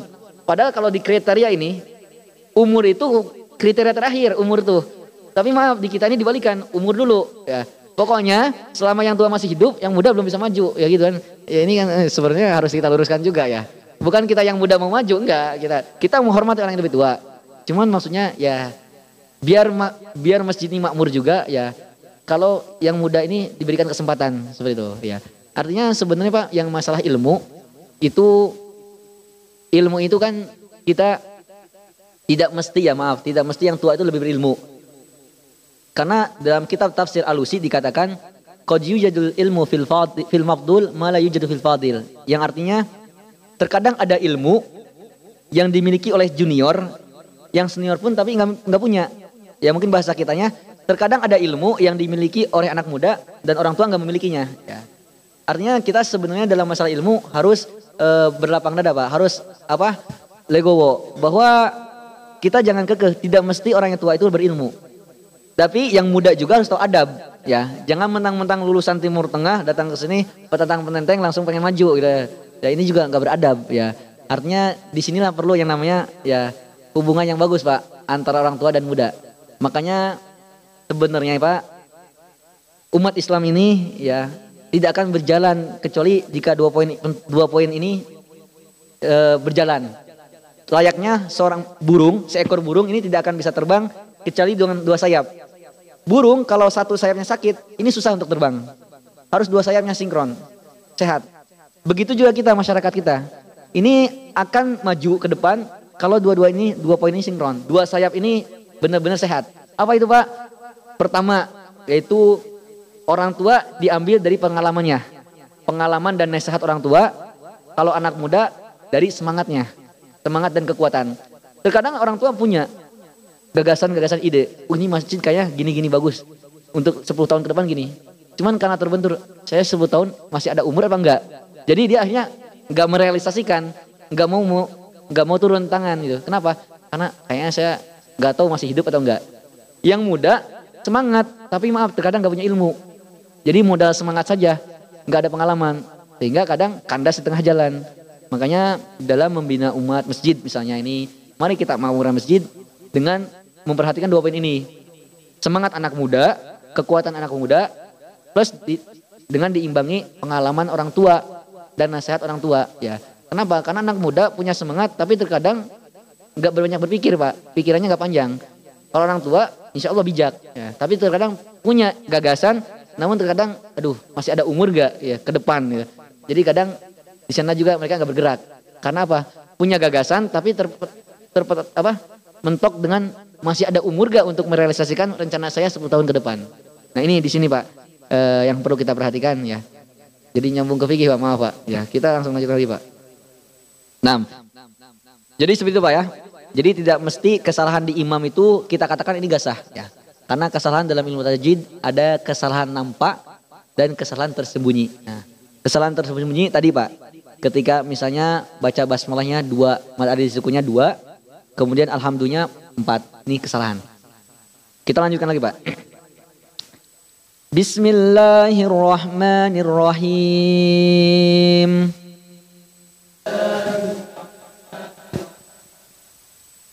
Tadi ta'ud kita ambil enam misalnya ya. Kita ambil enam. Maka basmalah pun kita harus ambil enam. Ya, karena tadi aturannya kalau enam, enam. Ya. Kita sekalian latihan, Pak. Bismillah, ya. Sinnya biasa, Pak. Jangan sampai terdengar e, ya. Jangan sampai bis, bisa, ya. Bis, ya. Jangan sampai Bismillah karena sin bukan huruf qalqalah. Kalau Bapak baca ada pantulan e, ini artinya hukumnya ini hukum qalqalah. Padahal qalqalah itu hurufnya cuma lima, lima yang disingkat baju di toko ya singkatannya baju di toko jadi sin bukan kol-kolah jadi sin jangan ada bacaan bismillah. Walaupun kecil pak. Usahakan bismillah. Bismillah. Jangan bismillah.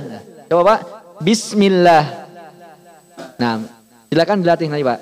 Kemudian bismillah hir. Nah sama pak. Roknya ini sebelumnya kasih hir. Bismillahirrahmanir. Jangan niru, niru. Salah Pak. Niru. Enggak. Bismillahirrahmanir. Nirrahim. Bismillahirrahmanirrahim. Silakan Pak.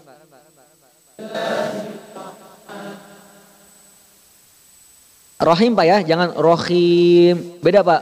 Rahim sama rohim ya. Rahim itu maha pengasih. Kalau rohim saya nggak tahu, bikho. Tapi ruhom itu artinya keramik. Saya khawatirnya itu mananya keramik. Tapi artinya bahasa Arab. Bahasa Arab, jangankan huruf, harokat aja mananya berubah tadi Pak. A'udzu, aku berlindung.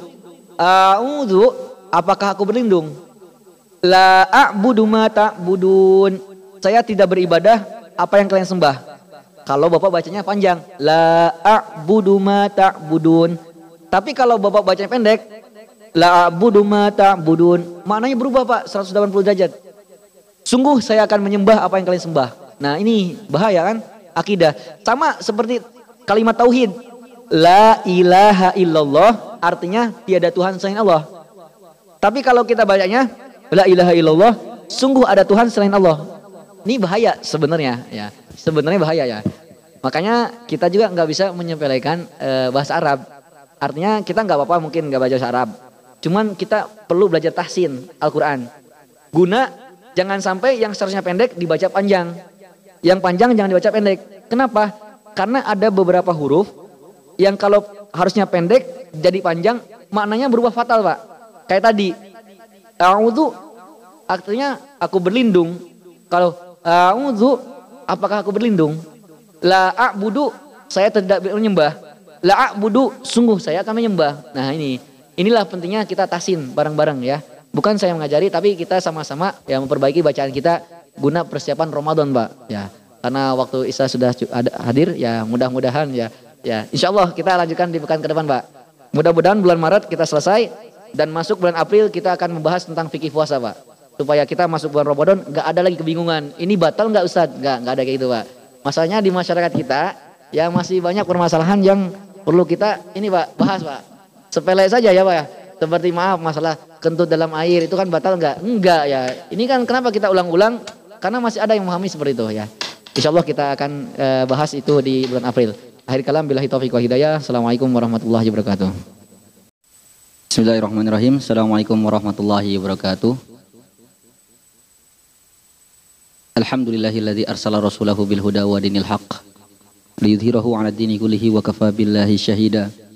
Suma salatu wassalamu ala rasulillahi khairil anami wal wara man wati athara nabiyina Muhammadin sallallahu alaihi wasallam wa ala alihi wa sahbihi wa man saru ala nahjihi ila yaumiddin amma ba'du. Hadirin yang dimuliakan Allah Subhanahu wa taala, puji syukur kehadirat Allah Subhanahu wa taala atas segala karunia nikmatnya. Dan nikmat yang paling utama adalah nikmatul iman. Karena nikmatul iman adalah nikmat yang hanya Allah berikan pada orang pilihannya sejarah membuktikan bahwa banyak para nabi keluarganya belum beriman. Nabi Nuh alaihissalam istri dan anak kandungnya tidak beriman. Nabi Lut, Nabi Lut alaihissalam istrinya tidak beriman. Nabi Ibrahim alaihissalam seorang rasul Khalilullah bapaknya tidak beriman. Bahkan Nabi Muhammad SAW berusaha untuk mengislamkan pamannya Abu Talib tapi tidak beriman. Dari sini kita paham bahwa ternyata nikmatul iman adalah nikmat yang agung yang perlu kita syukuri. Karena nikmatul iman adalah nikmat yang hanya Allah berikan kepada orang-orang yang Allah pilihan, orang-orang pilihan Allah. Maka kita perlu bersyukur atas nikmatnya. Kemudian nikmat yang selanjutnya adalah nikmat sehat dan nikmat waktu luang. Hari ini ya kita sering mendengar tersebarnya virus corona. Ya sebenarnya inilah kehendak Allah ya. Artinya kita tidak perlu waspada memang perlu tapi tidak begitu takut sampai kita sangat khawatir sehingga kita takut beraktivitas. Dalam syariat Islam kita tentunya perlu ikhtiar Ikhtiar yaitu berusaha menjaga kesehatan kita. Diimbangi dengan doa dan tawakal. Setelah kita melakukan itu, kita serahkan kepada Allah. Itulah kunci sukses supaya kita tetap tenang walaupun musibah sedang melanda kita. Ya kita berharap pada Allah Subhanahu wa taala semoga Allah mengangkat segala penyakit yang sedang menimpa kaum muslimin. Kemudian salawat salam kita curahkan kepada Nabi kita Muhammad sallallahu alaihi wasallam kepada keluarganya, sahabatnya serta kita selaku umatnya hingga akhir zaman. Hadirin yang dimuliakan Allah Subhanahu wa taala, insyaallah pada malam hari ini kita akan melanjutkan kajian tahsin surat Al-Fatihah. Karena malam Sabtu kita khususkan untuk tahsin Al-Fatihah guna mempersiapkan kehadiran bulan Ramadan. Yang insyaallah beberapa pekan lagi insyaallah kita akan mengkaji fikih yang seputar puasa. Makanya kita berharap ini sebelum Ramadan datang kita sudah insyaallah mantap dalam Al-Fatihah. Karena perlu diketahui ya, tadi mungkin Bapak sempat mendengar MC bahwasanya Al-Fatihah itu memiliki urgensi penting. Memiliki hal yang harus kita perhatikan. Kenapa demikian? Karena Al-Fatihah itu, Pak, hukumnya dalam sholat rukun. Al-Fatihah dalam sholat itu hukumnya rukun. Beda sama surat lain selain Al-Fatihah. Jadi rukun itu, rukun adalah sesuatu kalau ditinggalkan sekalipun nggak sengaja, lupa, tetap nggak sah sholatnya. Jadi kalau ibaratnya ibaratnya ada orang lupa Al-Fatihah misalnya di sholat, lupa, benar lupa, tetap tidak sah. Mungkin kalau Al-Fatihah mungkin dikatakan agak mustahil orang lupa Al-Fatihah. Oke, kita ambil contoh rukun yang lain. Misalnya ruku, ruku itu rukun juga. Misalnya ada orang lupa langsung sujud misalnya. Atau sujudnya sekali, sujud itu rukun. Kalau ada orang sujudnya sekali, pas ingat setelah setelah, setelah, setelah selesai, dia ingat ternyata tadi sujudnya cuma sekali. Ini enggak, enggak sah, kurang. Maka harus tambah satu rakaat. Ini masalah rukun. Rukun itu artinya sekalipun lupa, lupa ya kita ninggalkan lupa, bukan enggak, bukan sengaja, lupa saja, tetap harus didatangi. Nah al-fatihah ini posisinya rukun, yang artinya kalau kita lupa, kalau kita lupa, sengaja lupa pun tetap nggak sah. Makanya kita perlu perhatian terhadap fatihah, perhatian yang khusus. Beda dengan surat lain pak. Kalau bapak lupa misalnya surat sunat, setelah walad dolin misalnya langsung ruku, surat bapak sah, sah. Walaupun tidak tidak tidak sempurna. Tapi ini kelupaan ini bisa ditutupi dengan sujud sahwi. Ya, sujud sahwi itu sujud dua kali sebelum ya di akhir sholat. Tergantung sebelum salam atau sesudah salam. Ini perbedaan pendapat mazhab. Tapi intinya yang mau saya garis beratkan bahwa Al-Fatihah ini posisinya rukun. Berbeda dengan surat lain. Makanya kita perlu memperhatikan. Perhatikan sebenar-benarnya. Lupa satu ayat saja di Al-Fatihah, ini sama saja kita meninggalkan rukun. Nah, salah, nah kesalahan pun dalam ilmu tajwid ada dua ya Pak ya.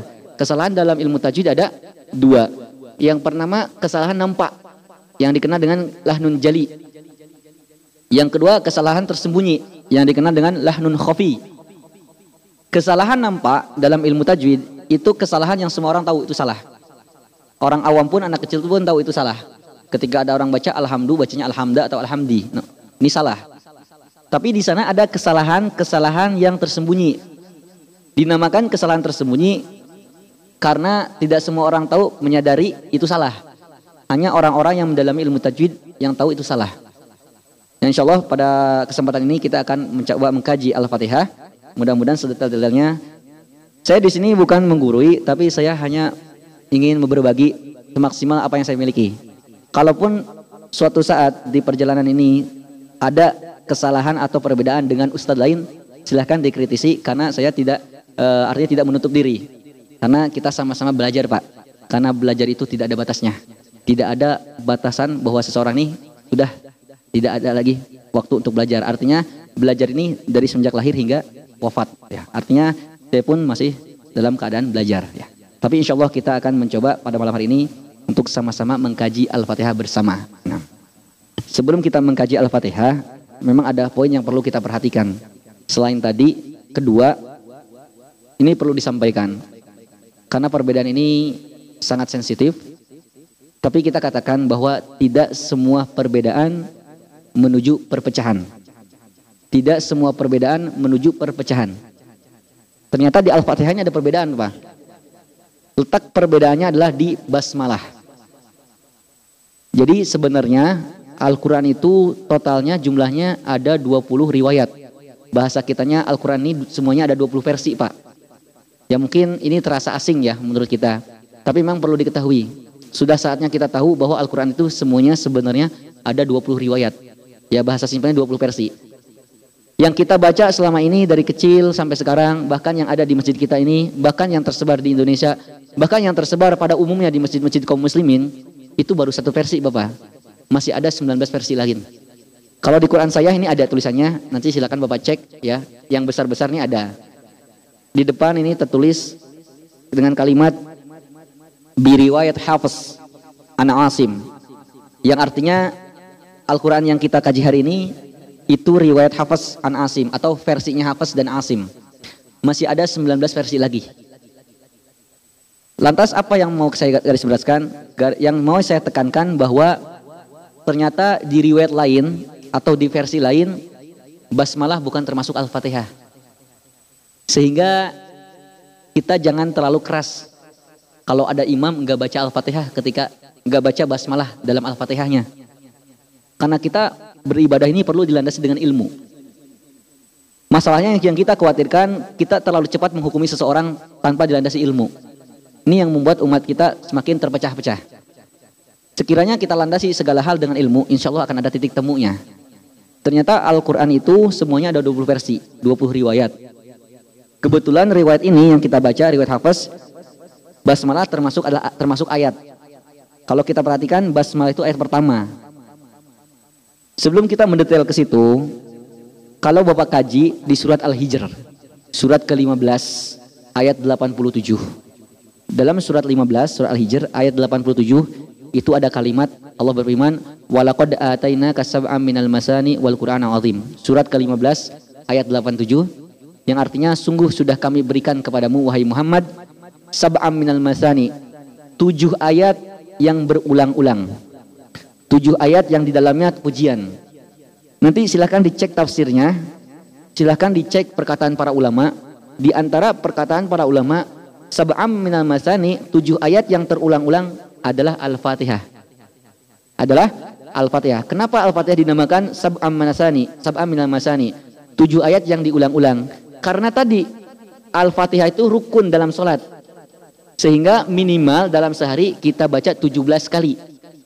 Karena Al-Fatihah setiap rakaat pasti dibaca. Adapun selain Al-Fatihah itu boleh dibaca atau enggak?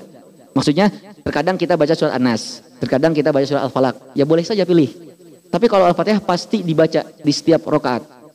Sehingga Al-Fatihah dinamakan sab'um sab'am minal masani. Tujuh ayat yang diulang-ulang.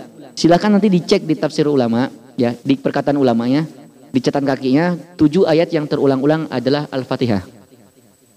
Dari sini kita paham bahwa ternyata Al-Fatihah itu tujuh ayat, Pak. Tapi ulama berbeda pendapat. Ayat pertama itu apa? Sebagian ulama berpendapat ayat pertama itu basmalah. Seperti yang di riwayat kita ini yang kita baca, riwayat Hafiz atau versi kita yang kita mau baca. Ayat pertama itu basmalah. Sehingga ya harus dibaca ketika dalam sholat. Tapi ada pendapat lain yang mengatakan basmalah bukan termasuk Al-Fatihah. Basmalah hanya termasuk ayat Al-Quran. Dalilnya di surat An-Naml, surat ke-27 ayat 30. Surat 27 ayat 30 tentang kisah Nabi Sulaiman dan Ratu Balkis, Ratu Ratu Saba. Di sana dituliskan innahu min Sulaiman wa innahu bismillahirrahmanirrahim. Ulama sepakat basmalah itu termasuk ayat Al-Qur'an. Dalilnya surat An-Naml surat 27 ayat 30.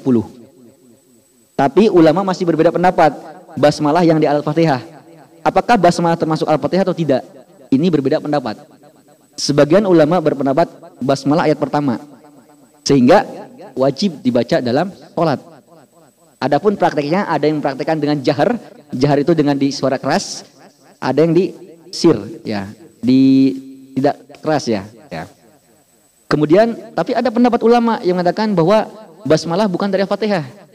Itu ada di antara 20 versi itu banyak pendapat-pendapat yang mengatakan bahwa basmalah bukan Al-Fatihah.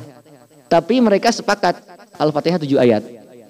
Sehingga tatanan ayatnya yang berpendapat bahwa basmalah bukan dari Al-Fatihah Ayat pertama adalah Alhamdulillahirabbil alamin. Ayat kedua Ar-Rahmanir Rahim. Ayat ketiga Malik Yaumiddin. Ayat keempat Iyyaka na'budu wa iyyaka nasta'in. Ayat kelima Ihdinas siratal mustaqim. Ayat keenam Siratal ladzina an'amta alaihim. Di sini. Baru ayat ketujuh Ghairil maghdubi alaihim waladdallin. Ini sebenarnya bukan ilmu baru.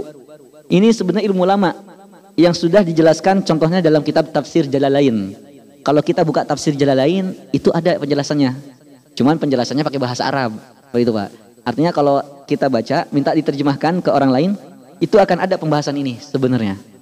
Artinya dari sini kita paham Bapak, ya. Poin yang kita ambil pertama Al-Fatihah itu rukun dalam sholat. Nggak boleh ditinggalkan walaupun satu ayat. Artinya kalau lupa satu ayat harus didatangkan. Tapi insya Allah ya Al-Fatihah nggak lupa ya. Karena kita semua insya Allah hafal banget. Yang kedua Al-Fatihah tujuh ayat, tapi basmalahnya masih diperdebatkan. Apakah termasuk atau tidak? Jadi kita jangan terlalu bersikeras. Imam harus baca al harus baca basmalah dalam Al-Fatihah. Sekalipun harus baca itu masih pendapat lagi. Harus dinampakkan atau tidak. Kalau madhab syafi'iyah dinampakkan, dijaharkan. Tapi kalau madhab lain disirkan, artinya disembunyikan, tidak terdengar. Ya. Dari sini kita paham Pak, kalau berbicara masalah fikih itu kita jangan terlalu uh, bersikeras dengan pendapat kita. Selama ada pendapat yang berlandasan dengan dalil sahih, Al-Quran dan sunnah yang sahih, kita harus legowo. Insya Allah nanti uh, pas kita mengkaji fikih fikih puasa, insya Allah nanti di awal pertemuan akan kita bahas masalah madhab. Supaya kita nggak terlalu keras dalam menyikapi perbedaan pendapat. Nah, ini sebagai pembukaan tentang kajian Al-Fatihah. Insya Allah uh, kita akan lanjutkan dengan tahsin bersama-sama. Sebelum kita tahsin bersama-sama, insya Allah saya akan baca dulu per ayat, kemudian diikuti oleh bapak-bapak. أعوذ بالله من الشيطان الرجيم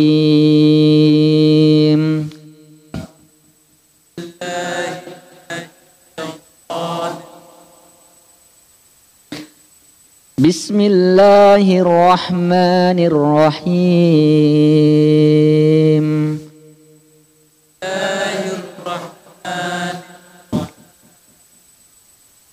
الحمد لله رب العالمين.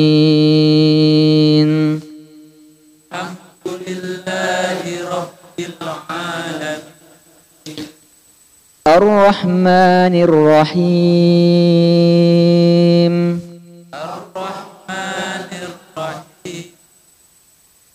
مالك يوم الدين.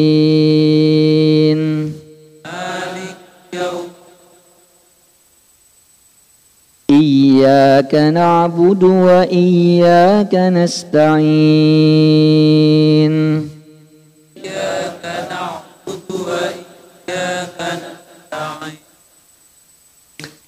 اهدنا الصراط المستقيم.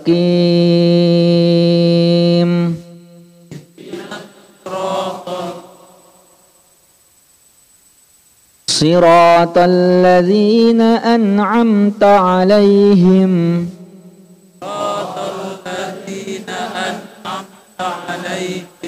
غير المغضوب عليهم ولا الضالين.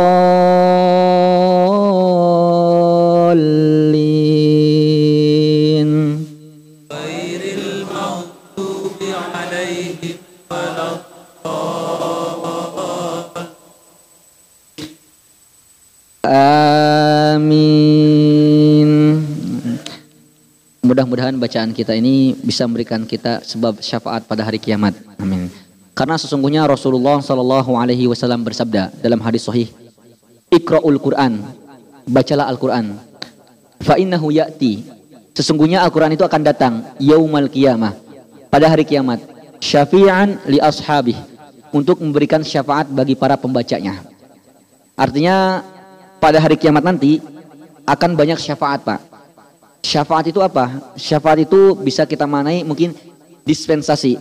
Entah itu pengurangan hukuman atau peningkatan kenikmatan. Tergantung keadaan kitanya. Kalau kita memang ditakdirkan oleh Allah menjadi langsung ahli surga, Al-Quran datang pada hari kiamat memberikan syafaat untuk dinaikkan derajat surga kita. Karena surga itu derajat. Ada levelnya Pak. Surga yang paling tinggi adalah surga Firdaus. Ya. Karena di Al-Quran juga ada surga yang lain seperti surga Aden. Jannatu Aden. Yang artinya surga Aden.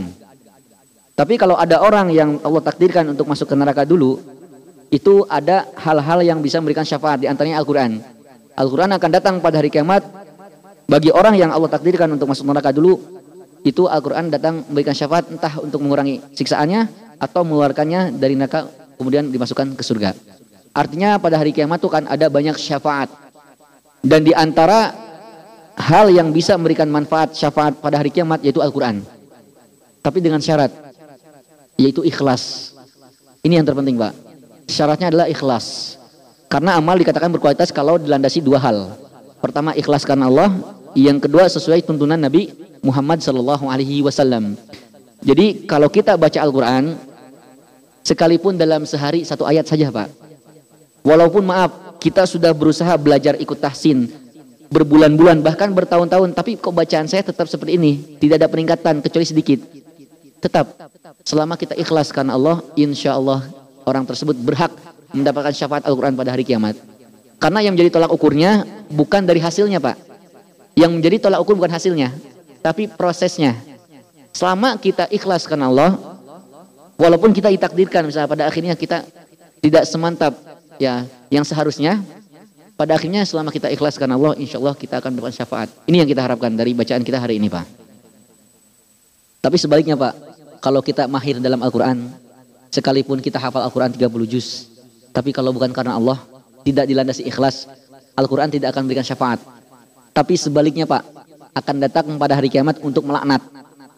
Makanya sering saya ucapkan, dalam hadis sahih riwayat Muslim, riwayat Abu Hurairah, tiga golongan yang pertama kali diseret ke neraka, pertama orang yang berjuang di jalan Allah supaya disebut pemberani. Kemudian orang yang suka bersedekah supaya disebut dermawan.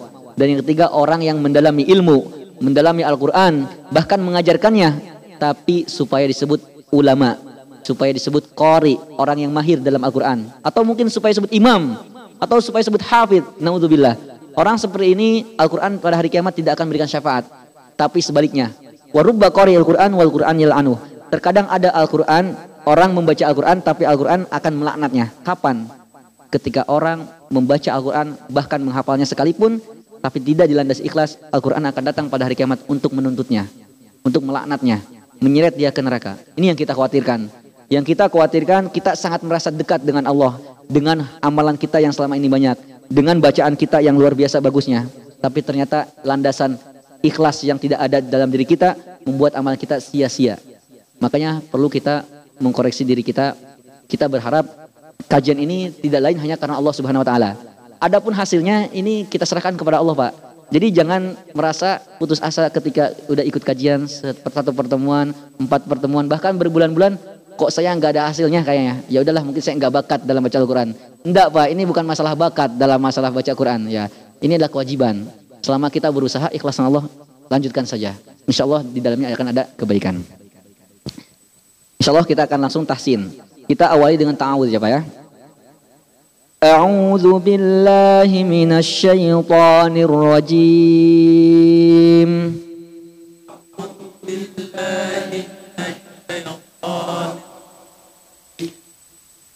Tidak apa-apa, kita ulangi lagi Pak ya, dari ta'awud.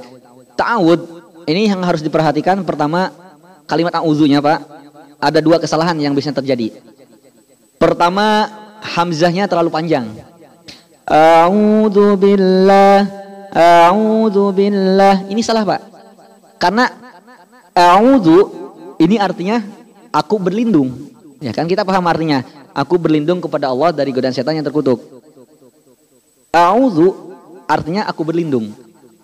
Tapi kalau Bapak bacanya a'udzu billah, ini maknanya berubah, Pak. A'udzu artinya apakah aku berlindung yang seharusnya pernyataan, aku berlindung kepada Allah dari godaan setan yang terkutuk. Karena Bapak bacanya panjang, A'udzu billahi minasyaitonir rajim. Maknanya berubah. Apakah aku berlindung kepada Allah dari godaan setan yang terkutuk?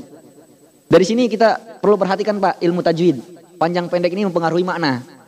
Bapak kalau baca hamzahnya panjang, karena hamzah dalam bahasa Arab, Bapak bilang a saja. A dalam bahasa Arab artinya apakah? Ya, kalau Sunda kan A itu kakak ya. Kalau orang bahasa Arab apakah?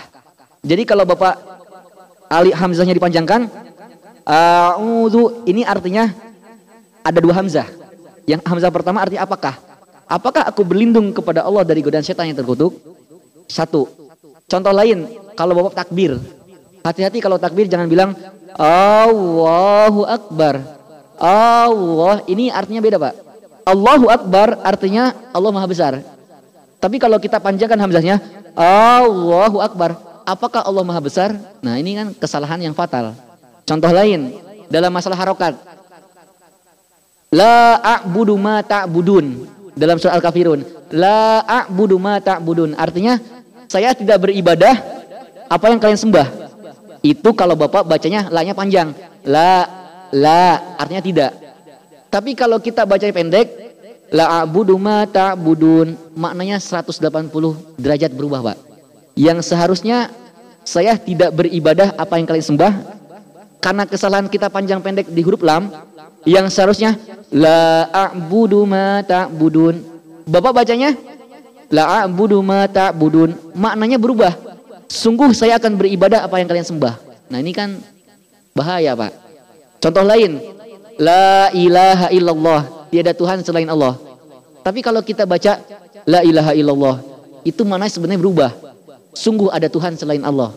Nah ini sebenarnya dalam masalah harokat bahaya juga Pak. Dari bahasa Arab, perbedaan harokat saja bisa merubah makna. Ya. Kalau merubahnya beda tipis tidak masalah, ini berubahnya 180 derajat. Yang artinya tadinya penafian, tidak ada Tuhan selain Allah, karena salah harokat, jadi kita mengikrarkan, meyakini ada Tuhan selain Allah. Naudzubillah. Yang tadinya kita pernyataan aku berlindung kepada Allah, jadi apakah aku berlindung kepada Allah? Ini berawal dari kesalahan harokat. Maka dari sini kita paham, ternyata belajar tahsin Al-Quran itu penting Pak. Supaya kita tidak terjatuh dalam kesalahan yang maknanya berubah. Ini yang pertama. Jadi a'udzu jangan dibaca a'udzu satu. Kedua jangan dibaca a'udzu billah a'udzu a'udzu bukan a'udzu Pak ya. Bukan a'udzu.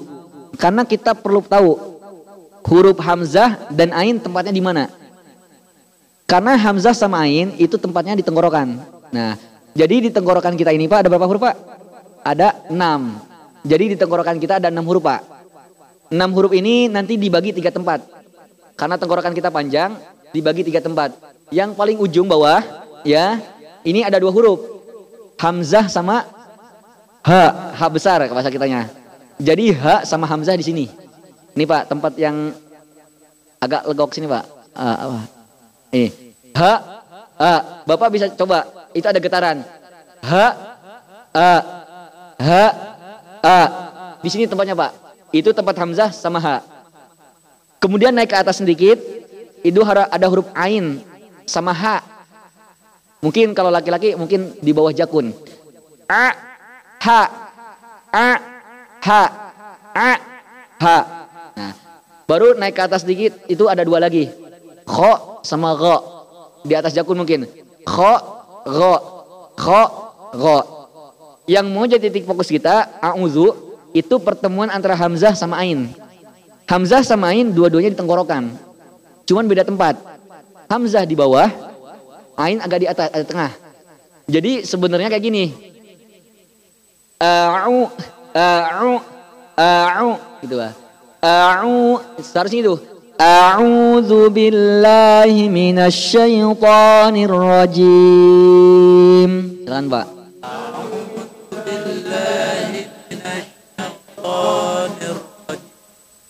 Itu a'udzu Pak. Jadi sebenarnya a'udzu a u a bukan a'udzu billah a'udzu a'udzu billah. Ini kesalahan yang perlu diluruskan. Ini ta'awud. Kemudian a'udzu billahi minasy apa ya? Minasy apa ya?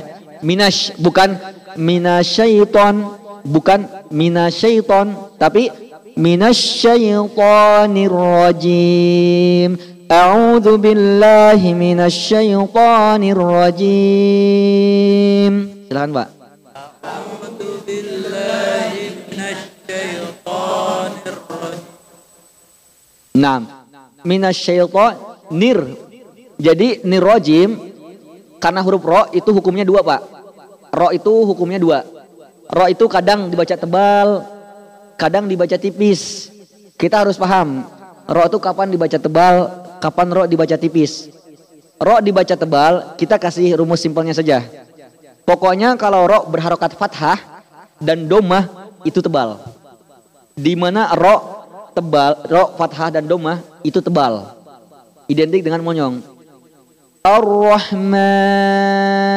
Silakan, Pak. Di sini tebal karena ro-nya berharokat fathah. Jadi bacanya jangan Ar-Rahman, enggak, tebal. Ar-Rah Ar-Rahman. Silakan, Pak. Itu pertama, ro tebal ketika fathah. Kedua ketika domah. Gofurur Gofurur Rahim. Ini juga tebal, ro-nya domah. Ro tipis itu kalau kasroh. Ro ketika kasroh misalnya rijalun rijalun silakan Pak. Nah, itu ro-nya tipis. Jadi nggak ada bacanya ro ro kasroh bacanya tebal. Misalnya wijalun salah ini. Wijalun salah. Yang benar tipis. Rijal khabir. Nah, ro ketika fatah dan domah tebal. Ro kalau kasroh tipis. Terus gimana kalau ro-nya sukun Ustaz? Ro-nya sukun atau ro-nya di akhir kalimat, di akhir ayat. Ro sukun atau ro di akhir kalimat, di akhir ayat. Rumusnya kembali ke rumus tadi. Patokannya harokat sebelum ro-nya. Kalau sebelum ro-nya fathah, tebal. Kalau ro sukun sebelumnya fathah, maka tebal. Kalau ro sukun sebelumnya domah, tebal.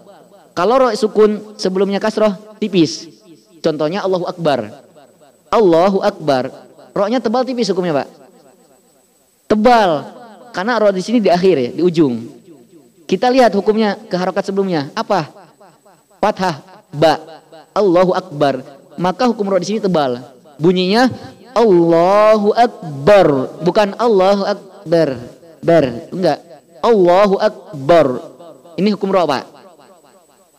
Nah, saya klarifikasi. Jadi yang maksud a'udzubillahi minasyaitonirrajim, rohnya tebal, cuman sebelumnya harus tipis. Jadi seperti ini, Pak.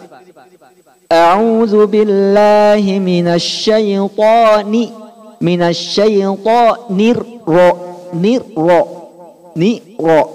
Jadi jangan gini, Pak. Minasyaitonir nir. Jadi monyongnya tuh udah dari huruf nun, salah. Tapi monyongnya di huruf kalau udah ro. Kalau nunnya itu masih tipis.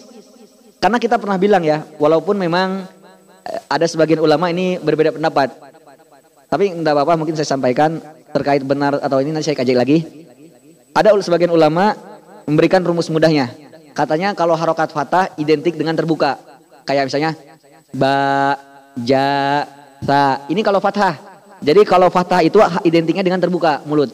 Ba, ta, sa. Kalau domah identiknya monyong katanya. Ru, bu, ju, tu. Kalau kasroh identiknya senyum. Ri, bi, dan selanjutnya. Ini sebagian ulama ya, menurut sebagian ulama. Walaupun sebagian ulama sebagian ulama lain tidak setuju. Tapi mungkin untuk permulaan mungkin bisa kita coba. Artinya a'udzubillahi minasyaitonir ini kasroh pak. Jadi identiknya nggak monyong, nggak monyong. Tapi ro setelahnya tebal, ya kan? Yang tebal ini identik dengan monyong. Karena ro itu harfu isti'la. Istilah ini harfu yang atas. Jadi cara penyebutannya jangan monyongnya di huruf nun. Jangan minasyaitonir minasyaitonir bukan nir Pak. Nir nir nir rajim. A'udzu billahi minasyaitonir rajim. Jangan Pak. A'udzu billahi minasyaitonir rajim. Nah, ar-rajim Enggak apa-apa. Terakhir kan huruf mim Pak ya? Mim. Tidak ada masalah ada huruf M-nya terakhir sedikit. Tapi sedikit Karena ini termasuk sifat huruf mim. Jadi kadang ada orang terlalu kaku Pak. A'udzu billahi minasyaitonir rajim Seakan-akan dia terlalu takut mim. Karena ketika kita berhenti di huruf mim Atau nun Kita dilema Pak. Terlalu sedikit salah. Misalnya A'udzu billahi minasyaitonir rajim. Salah. Karena takutnya huruf mim. Kalau kebanyakan juga salah juga. Ar-rajim. Nah, ini juga. Tapi tengah-tengah, Pak. A'udzu billahi minasyaitonir rajim. Ada M, tapi enggak hmm, enggak gitu, Pak. Ya. Karena kalau kita terlalu takut juga nanti ini roji ini enggak terdengar. Ini huruf apa terakhir? Jadi ngambang. Jadi tengah-tengah saja Pak ya. Ada M-nya, cuman jangan nirrojim. Nah, ini nanti ada pembahasan khusus. Oke, kita coba. A'udzu billahi minasy syaithanir rajim. A'udzu billahi minasy syaithanir rajim. Ya. Ini rajim. Ini hukumnya dalam ilmu tajwid apa, Pak? Mad arid li sukun. Ya. Jadi dalam ilmu tajwid ada nama hukumnya, Pak, mad arid li sukun. Secara bahasa mad itu panjang, arid itu menawarkan, sukun itu ketenangan. Artinya berhenti yang tenang. Jadi berhentinya nggak dadakan. Karena ada ayat yang berhentinya tidak bertahap Pak. Contohnya madda azza abada. Nah ini berhenti tapi berhentinya tidak bertahap. Tapi kalau a'udzu billahi minasyaitonir rajim bertahap. Seakan-akan kita turun. Nirrajim. Alhamdulillahi rabbil alamin. Ar-Rahmanir Rahim. Nah, yang seperti ini tanda-tandanya mad adli sukun, ya. Tapi kalau berhenti madda azza ini walaupun berhenti ini bukan mad adli sukun, tapi hukum lain, ya. Namanya misalnya mad iwan. Nah, nanti insya Allah kalau kita nemui. Tapi yang mau saya titik beratkan bahwa ada hukum namanya mad arid li sukun. dan dia identiknya di akhir. Ketika kita berhenti, tapi ketika berhenti itu tenang. Ya, diakhiri sebenarnya cirinya itu jadi sebelum berhenti ada huruf mad. Huruf mad itu tiga pak. Ya, kita belum pernah sampaikan. Huruf mad itu tiga. Hamzah, waw, ya. Oh pernah saya sampaikan. Yang disingkat kalau orang Sunda awi, kalau orang Jawa ayu. Ya seperti itu. Silahkan ya. Yang penting a, wa, yang penting hamzah, waw, ya. Segimana aja. Yang penting bapak ingat. Pokoknya huruf mad itu tiga. Hamzah, waw, ya. Ini kita sudah hatam di Tuhfatul Atfal dulu, ya. Mungkin lupa. Jadi huruf mad itu tiga, Pak. Waw dikatakan huruf mad itu kalau wawunya sukun tapi sebelumnya domah. Contohnya amanu ini baru mad. Amanu nun domah kemudian waw mati. Ya disebut mad kalau ya sukun sebelumnya kasroh. Basir, basir, ya-nya mati. Mad. Kemudian patah disebut mad ketika fathah. Hamzah disebut mad ketika dia berharokat patah. Contohnya amanu. Biar mempermudah, Bapak cukup ingat satu kata aja. Kalimat katanya nuhiha. Nuhiha. Baca Pak. Nuhiha. Nuhiha. Ini kalimat Quran Pak. Di surat Hud. Jadi kata Bapak ingat kata ini aja. Nuhiha yang artinya kalau diterjemahkan kami wahyukan kepadanya. Nuhiha ini artinya kami wahyukan kepadanya. Bapak hafal ini saja. Nuhiha. Ini ada tiga hukumat langsung. Nu, waw sukun sebelumnya domah. Nu. Hi, ya sukun sebelumnya kasroh. Ha, ada fathah dan ada alif. Ya. Nuhiha. Nuhiha. Diingat Pak ya? Nah, jadi kalau berhenti, ketika berhenti di ayat ataupun wakaf, entah karena kehabisan napas, kalau kita berhenti, lihat har, uh, huruf sebelum akhir, huruf sebelum akhir. Kalau huruf sebelum akhirnya tiga ini dengan syarat tadi, waw sukun sebelumnya doma, ya sukun sebelumnya kasroh, alif sebelumnya fathah. Ini ciri-ciri mad alif sukun. Contohnya tadi, A'udzu billahi minasyaitonir rajim. Ar-rajim mim. Lihat sebelumnya apa? Ya, ya sukun. Ya sukun syaratnya harus apa? Kasroh. Ar-rajim. Nah, kenapa? Nyambung gak Pak? Nyambung kan? Artinya mad alif sukun itu cirinya kalau mau berhenti huruf terakhir sebelumnya apa? Lihat. Kalau huruf terakhir sebelumnya tiga itu antara tiga, hamzah, waw, ya. Lihat syaratnya tadi. Ingat aja kalimat nuhiha. Kalau waw harus sebelumnya domah. Kalau ya harus kasroh. Kalau hamzah al alif harus fathah. Nah di sini ta'awud A'udzu billahi minasyaitonir rajim. Ar-rajim ini apa yang nampak kasusnya? Iya. Ya sukun sebelumnya kasroh. Kena nggak Pak hukumnya? Kena. Ini namanya mad arid li sukun. Kenapa harus dibahas? Penting Pak. Karena mad arid li sukun ini hukumnya ada tiga Pak. Harus diketahui. Bapak boleh baca pendek atau baca dua harokat. Contohnya, A'udzu billahi minasyaitonir rajim. Boleh dua harokat. Ar-rajim. Boleh dua harokat. Karena kita berbicara mad alif sukun. Jadi pertama boleh dua harokat. Ar-rajim. Boleh. Kedua boleh empat.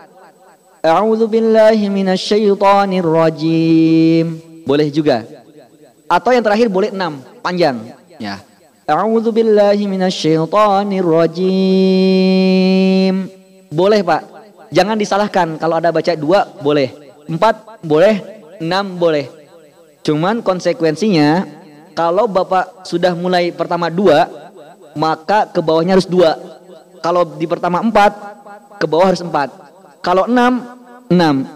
Contohnya ini. A'udzu billahi minasyaitonir rajim. Berapa Pak? Enam. Maka ke bawahnya enam. Seperti ini. Bismillahirrahmanirrahim. Alhamdulillahi rabbil alamin. Ar-Rahmanirrahim. Seperti itu Pak. Tidak boleh dicampur-campur. Kalau dicampur-campur benar salah. Salahnya apa? Kesalahan tersembunyi. Makanya kita di awal tadi jelaskan, kesalahan itu ada dua. Ada kesalahan nampak dan ada kesalahan tersembunyi. Kesalahan nampak semua orang tahu itu salah. Tapi ada kesalahan yang nggak semua orang tahu. Kayak tadi, kalau ada orang baca. Bismillahirrahmanirrahim. Ini salah sebenarnya. Kesalahannya di mana? Tadi dia ambil 6, di sini ambil 4 atau 2. Nah, ini kesalahan, tapi kesalahannya tersembunyi, tidak semua orang tahu. Wallahu taala alam karena waktu Isa sudah masuk, mudah-mudahan kita bisa selesaikan pekan depan. Tidak apa-apa ya, walaupun hari ini kita tahu saja. Insya Allah ya. Pada akhirnya yang kita kejar itu bukan target selesai Pak, tapi kita bisa fasih semaksimal mungkin. Allah taala alam, mudah-mudahan kajian kita hari ini meningkatkan kualitas keilmuan dan ketakwaan kita dan yang terpenting mudah-mudahan Al-Qur'an ini bisa menjadi sebab syafaat kita pada hari kiamat. Amin ya rabbal alamin. Hai kalam, Assalamualaikum warahmatullahi wabarakatuh.